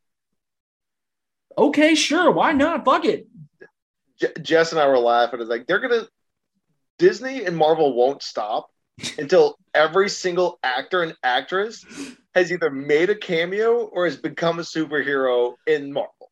Dude, and that's the, the MCU. And that's the thing. Everyone in Hollywood wants to be in Marvel. Like that is a great paycheck. And if you're popular, that is a money train. Like it's a oh. demanding, oh. it's a demanding gig because you got to do with the secrecy, the promotion, the marketing. It takes up a lot of your time and energy in your life. And if you're and, popular, you're going to be running it for 10 to 13 years. Yeah. And like, and even if like, like, even if you're in like two films, like whatever, those movies are so popular. Say, like, who's a character? I don't know. Uh, say like some actor was, I don't know, Wolf by Night or like whatever. Collector. Collector or some shit like that, or like, or not even the collector, because Benicio del Toro is a famous guy, but like, like there will be characters like I'm trying to think of an example. Like, oh, well, I guess no, Owen Wilson was famous as well, but like you could be like, I don't know, who's a Spider-Man villain that hasn't been on screen yet? Um, Kraven. Like, oh no, he was already Quicksilver because you got Aaron Taylor Liv Johnson's gonna be Kraven in this new spinoff movie. And we're not even gonna talk about Morbius. So if you were waiting for that shit, we I I don't give a fuck about this Morbius movie coming out. I'm sure Justin is it fair to say you don't give a fuck either? I'm I'm actually intrigued. And we'll see, we'll see, we'll see. Uh, um, but no, let's. let's I, just say. Let, I, I I just let's okay. Let's go with. Uh, let, let, us just say. Well, they they had the TV show. They had that TV show for a second. Let me just say this. I'll just use this as an example because he's not been on screen yet. Like if an actor were to play Hobgoblin, you know, okay. There's, there's been several Green Goblins at this point. Like there's been three. But if like there's an actor who plays Hobgoblin and he shows up in a film and then he shows up in another film, for the rest of his for the rest of that actor's life, professional career, it will be his wiki, his Google search be like, let's say it's I don't know, let's say it's Timothy Chalamet. Let's say Timothy Chalamet comes into the fucking MCU and he plays the Hobgoblin, right? Whatever. It will be like Timothy Chalamet, uh, depending on what he makes for the rest of his career. Dune, Hobgoblin and it'll be like call me by your name dune hobgoblin like that that's what i'm trying to get across is like whether you like it or not you will like jake gyllenhaal will be mysterio to some people for the rest of his professional career like that's yep. it, it's gonna stick with you forever so like when you sign up for a marvel movie it's good money it's a lot of publicity and it's a lot of exposure but maybe too much exposure for some people like some people might not be down with like I don't I don't want to be known as like hobgoblin for the rest of my life. People, I don't want the rest right. of I don't want like every project I do going forward, someone to be like, so when is Hobgoblin coming back? Well, he died in the last movie, hypothetically. Well, you know, no one's ever really dead in comics, and you know, fans would love to have you back. He's like, dude, that was five right. years ago. Like, they're gonna get asked every single time, like their opinion on this, or like what their experience is like every single time it's gonna be it's gonna be out there so so yeah uh, I, I, but yeah her styles is fucking Eros we got off topic again dude, i'm sorry the second pip came out i was yeah like, dude fucking patton oswalt man speaking of MODOK so at first I, I saw pip i was like are we fucking getting adam warlock right now are they about to drop that bomb on us right now I thought I thought something along the same lines because they did just announce uh, Will Warlock. Poulter as Adam Warlock. So I was like, oh, yep. that would be a fucking quick turnaround. And then, and then Eros walked out, and I saw the suit. I was like, oh, we opening that box now? Yeah, dude. We do we going that way? Well, here's my dude. question about that. Like, so he's he says he's a celestial, and he so, says he's yes, he says he's Thanos' brother and he yes. says he's the celestial. Raises questions, which I guess they'll talk about in Eternals 2 or whatever, right? Yeah. Like, yes, technically, Thanos has always been a celestial, or I'm sorry. He said he was an eternal, and he said he was Thanos' brother. Sorry, I misspoke. Correct. So technically always Thanos has always been considered like in the same class as an eternal. Like he's a he was an eternal and then he got mutated or whatever. It doesn't matter. But like, so it's like, so if these Eternals are robots or whatever the fuck they were, does that mean Eros is also a robot? what is the are there different types of Eternals? How does this work in the MCU? Granted, they'll probably answer all these questions in sub- subsequent films, but I was like, wait a minute, and I was like, so okay, how are they going to explain why? I, there's an explanation in the comics. Forgive me, maybe Justin, you know offhand why Thanos looks like the way Thanos looks like, but Eros doesn't. I can't remember why. Uh, but they're gonna so, have to explain why Eros looks like a normal human being and Thanos looks like you know Grimace. So Thanos was just well, it was just a mutation. Yeah, it was something it was just, weird. I can't remember exactly what it was. So in the Thanos origin storyline that came out in 2018, 2017. Sure, sure, sure. sure. Uh, they had a five or six comic run about his childhood. Yeah. Like born, raised, leading up to the start of Infinity Gauntlet. Yeah. Um, and it was basically just it was just a genetic anomaly. Yeah, it's something. Yeah, you and, it, and it was that's all it was, and then you know, uh, his mom went crazy the second he was born and tried to kill him. Yeah, like out like at birth. Yeah. Because she's like, he's going to kill us all. He's blah, blah, blah, blah, blah. Yeah. And that kind of like slowly put the works in for comic book Thanos. Yeah. And like um, the, a, a point was, of order, a point of order to make is like, obviously the MCU Thanos is not exactly one to one backstory, like uh, motivation as the comic book Thanos. Obviously, comic book Thanos was trying to kill half the people to impress death, and then in the MCU, it was like some weird eugenics, like uh, utilitarian bullshit. But like, like it, it, it, it wasn't exactly the same. So like, however they plan to do it, I'm sure they'll base a lot of it off the comic book origin story that Justin just detailed, but it's not exactly the same. So we'll, I guess we'll see. But you were about to say something else. I'm sorry. No, it's okay. Um, so yeah, Eros and Thanos are blood brother. Yeah. I want to say that the Eternals are not androids; they're just grown humanoids. Okay. Yeah. All right. And that's again, that's something I really wanted to rewatch again. When I re- when I rewatched the film, I really wanted to focus on like when he's doing his like when er- Erish- Arishem is like giving out their backstory. Like I was like, I need to really right. break that down because I was like, it was kind of, you know, for the sake of like pacing, they couldn't dwell on it for too long, but they had to establish it. And I was just like, okay, I really want to go back and really dig deep into what he's right. saying in that in that because story. it definitely does look android esque. Yeah, yeah, yeah, yeah.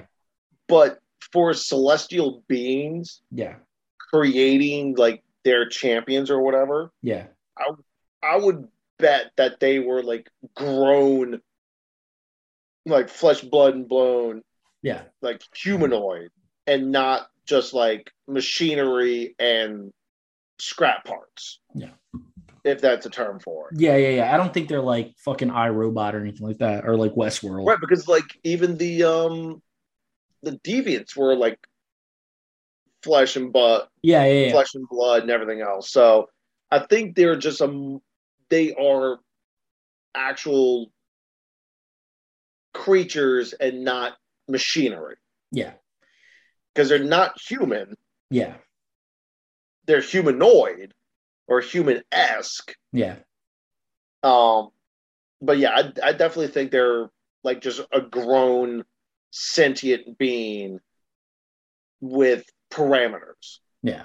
It's again, it's one of those things that's like I'm not qualified to say how the better way of doing of establishing what they are and who they are. Like I, I am not qualified to say, hey, Chloe Zhao, here's how you should have done this. I'm not. No, I'm not right. fucking. Chloe Zhao is a brilliant filmmaker, and uh, pardon me, I can't remember her co-writer's name, but her and her co-writer and the team at Marvel much smarter, much more qualified than you or I to say like, oh god, they really fucked it up. They should have done this. But right. like it was, I I would want to. Be, I they did a good job.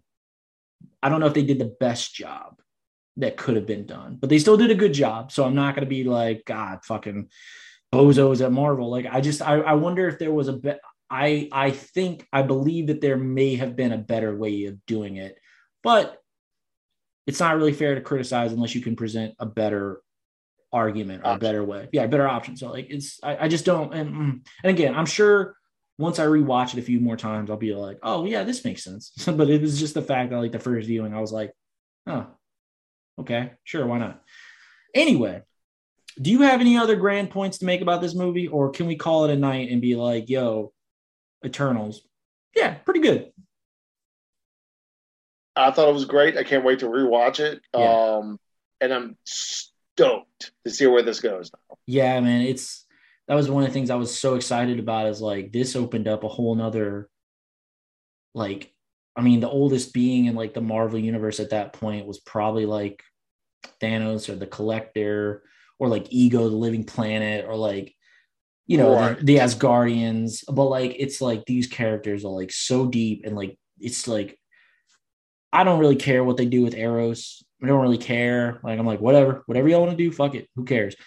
Like I really don't like if if the Celestials can bring back Eternals that have died and they decide to bring back, you know, your Ikaris or your uh Gilgamesh or whatever, like or the Ajak Salma Hayek's character. If they bring him back, cool, that's fine too, whatever. But like I'm just I'm just like, God, we fucking got an Eternals movie. I know we talk about that. I think every time we've talked about like like Guardians or the more cosmic stuff like fucking Doctor Strange and like some of the weirder shit that Marvel's gotten into. I think we've said it every time. We just shake our heads and be like, "Can you believe that we just got like fucking we just saw like the Eye of Agamotto on tel- on our on our on, our, on a movie screen or like we saw a Kree Skrull. They mentioned the Kree Skrull war on in Captain Marvel, and like we got Skrull, which could lead to like secret war or a secret invasion. Yeah, exactly. The fact that we got a civil war, yeah, actually came together, and they fucking. I mean, it was on a much larger, smaller scale, but like WandaVision, they talked about fucking chaos magic and like fucking eh, in the multi the multiverse. We're still talk- we're talking about the multiverse. Like we're talking about Kang the Conqueror. Like these things that like it's just the fact that like we have to do our homework. They're they're getting so far deep into this shit that you and I have to do our homework on this shit. Right. It's fucking wild, dude. It's so fucking wild that like you or I have to like watch something on a, watch one of their movies and be like, oh yeah, I gotta look that up. I don't remember I don't remember exactly what that is again. And like, it's just, it's a good time to be alive. I guess that's the last thing I'll say on it. It's like, it's a good time to be alive that we got an Eternals movie. That was, I think we both agree, a lot, but pretty, was successful. Well done.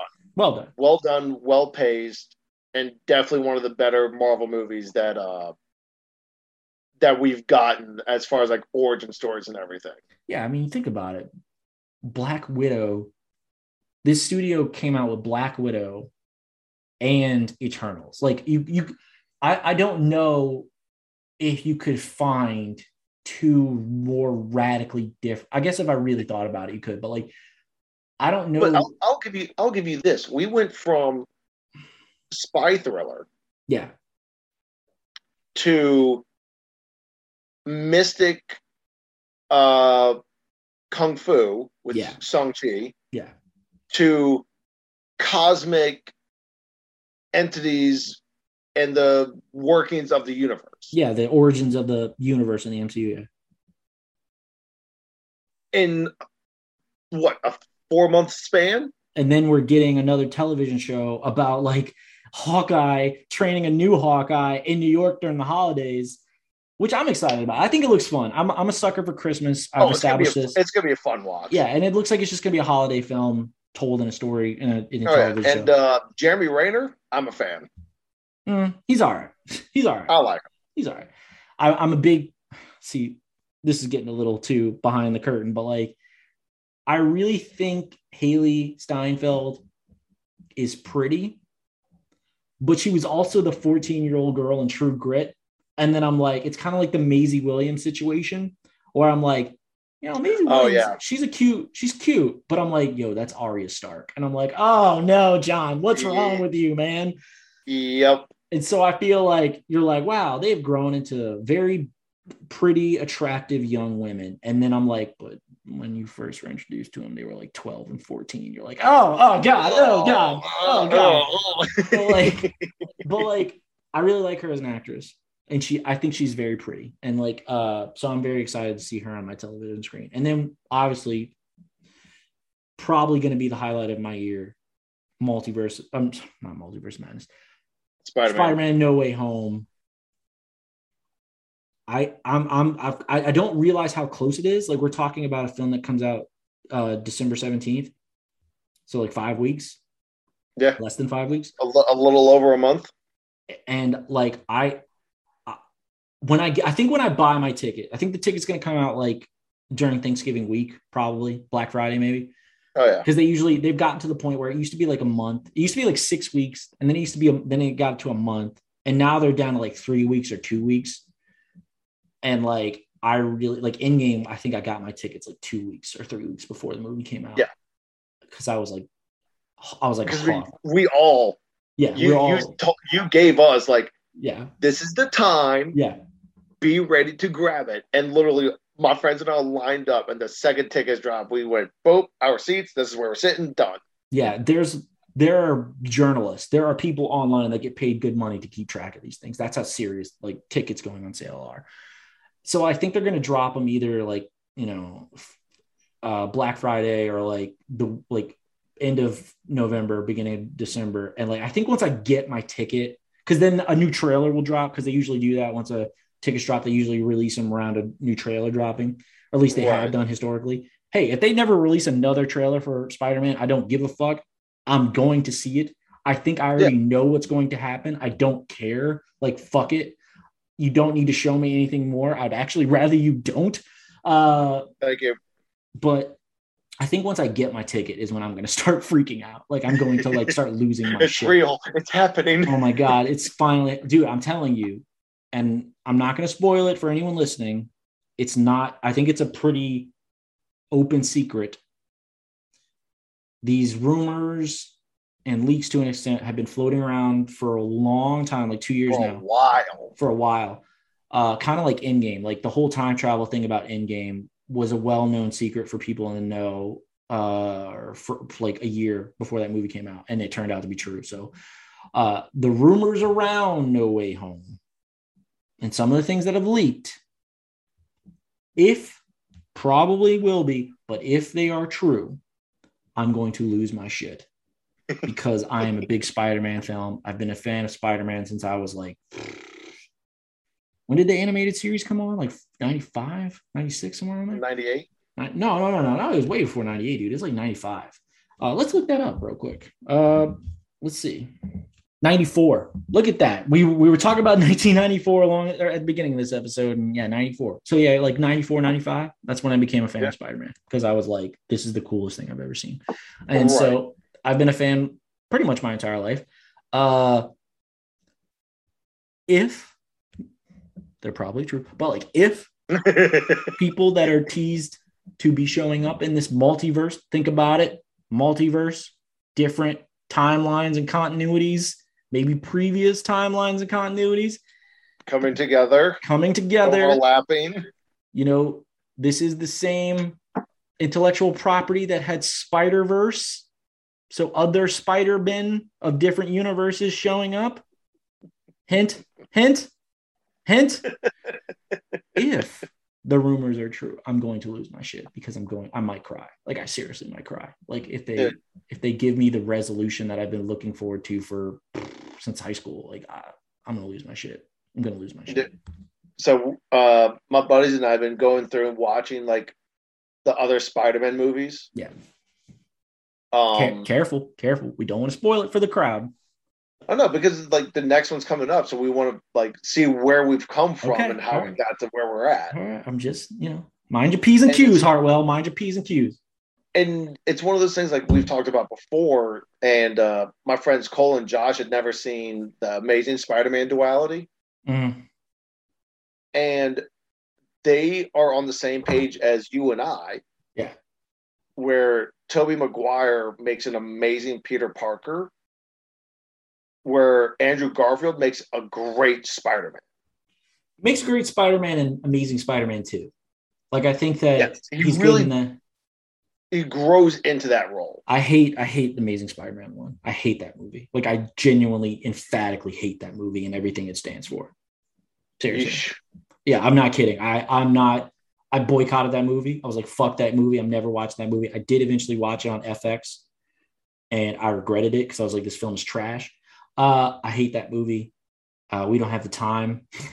we don't have the time for me to tell about how awful that movie is and how incongruous it incongruous it is with Spider-Man as a character. Uh, I hate that movie. I think it's just the fucking worst. But Amazing Spider-Man 2, I actually kind of like, even though that is also a mess. But the death of Gwen Stacy, I think, was handled perfectly. So I forgive most of that movie's sins. So Right. yeah. So it's a good time to be alive, Hartwell, but it is time to go to bed. It is late. It is It- it almost is. 11 o'clock your time. I still got to Yeah. fold some clothes before I hit the hay. But yeah, that's going to do it for us tonight, guys. No questions. Hartwell did his questions like a year ago. Maybe it's been long enough. I need to re ask you those questions. I don't know. Maybe I'll have you on before the show wraps up. That works. Yeah. So that's going to do it for us tonight, guys. Thank you for listening. I'm so sorry if you were one of our like dedicated listeners and was like, yo, when the fuck is the show coming back? Or if you hadn't even noticed, that kind of hurts my heart. But hey, man, at least you weren't like disappointed that it wasn't coming back right away. But like, I don't know when the next episode is going to be. I'm kind of doing this by ear now.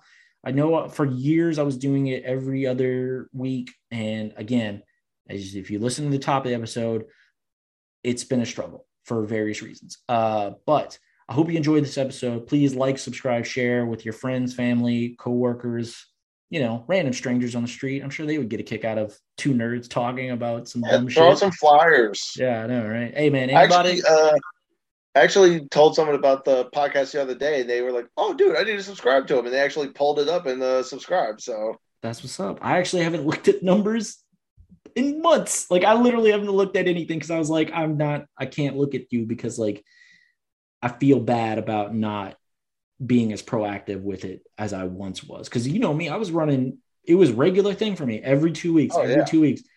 And I would take some time off. And then like I was so excited about it. But dude, I'm telling you, the fucking pandemic and just like the awfulness of like the national discourse about who our former president was and like the ignorant and the other thing is it really does also again i'm not saying my podcast is hot shit i'm not saying it's worth much of anything.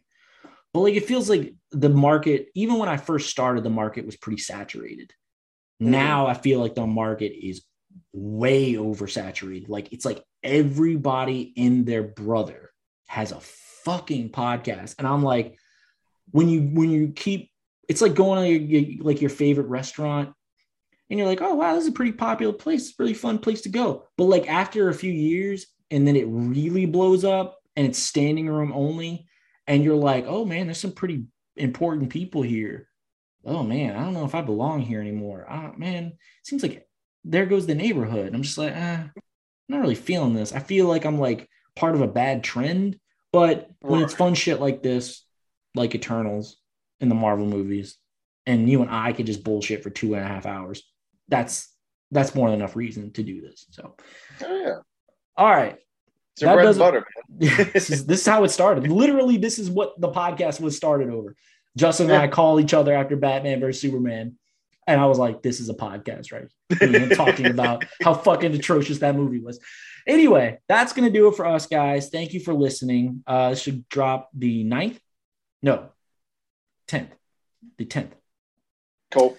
the 10th. Uh, so yeah, Wednesday. Uh, yeah, man, I love you. I'll talk to you tomorrow. I mean, we talk, like I said, we talk every day. You and I, you and Yeah, I, we Cole. talk every day, man. Cole, if you're listening to this, you are coming on this pod. I don't know what we're going to talk about, but we're going to talk about some shit because you and I, I need, I need the world to know about Cole. Cole's the man. Dude, Cole Scott. He's like, dude, how, how do I talk to John about trying to get on the podcast? Like, dude, he wants to get you on. He just Oh, needs yeah, to find time and a topic. Well, it's the fact, dude. It's really this is. I mean, we're. I, I said goodbye like five minutes ago, and I keep talking.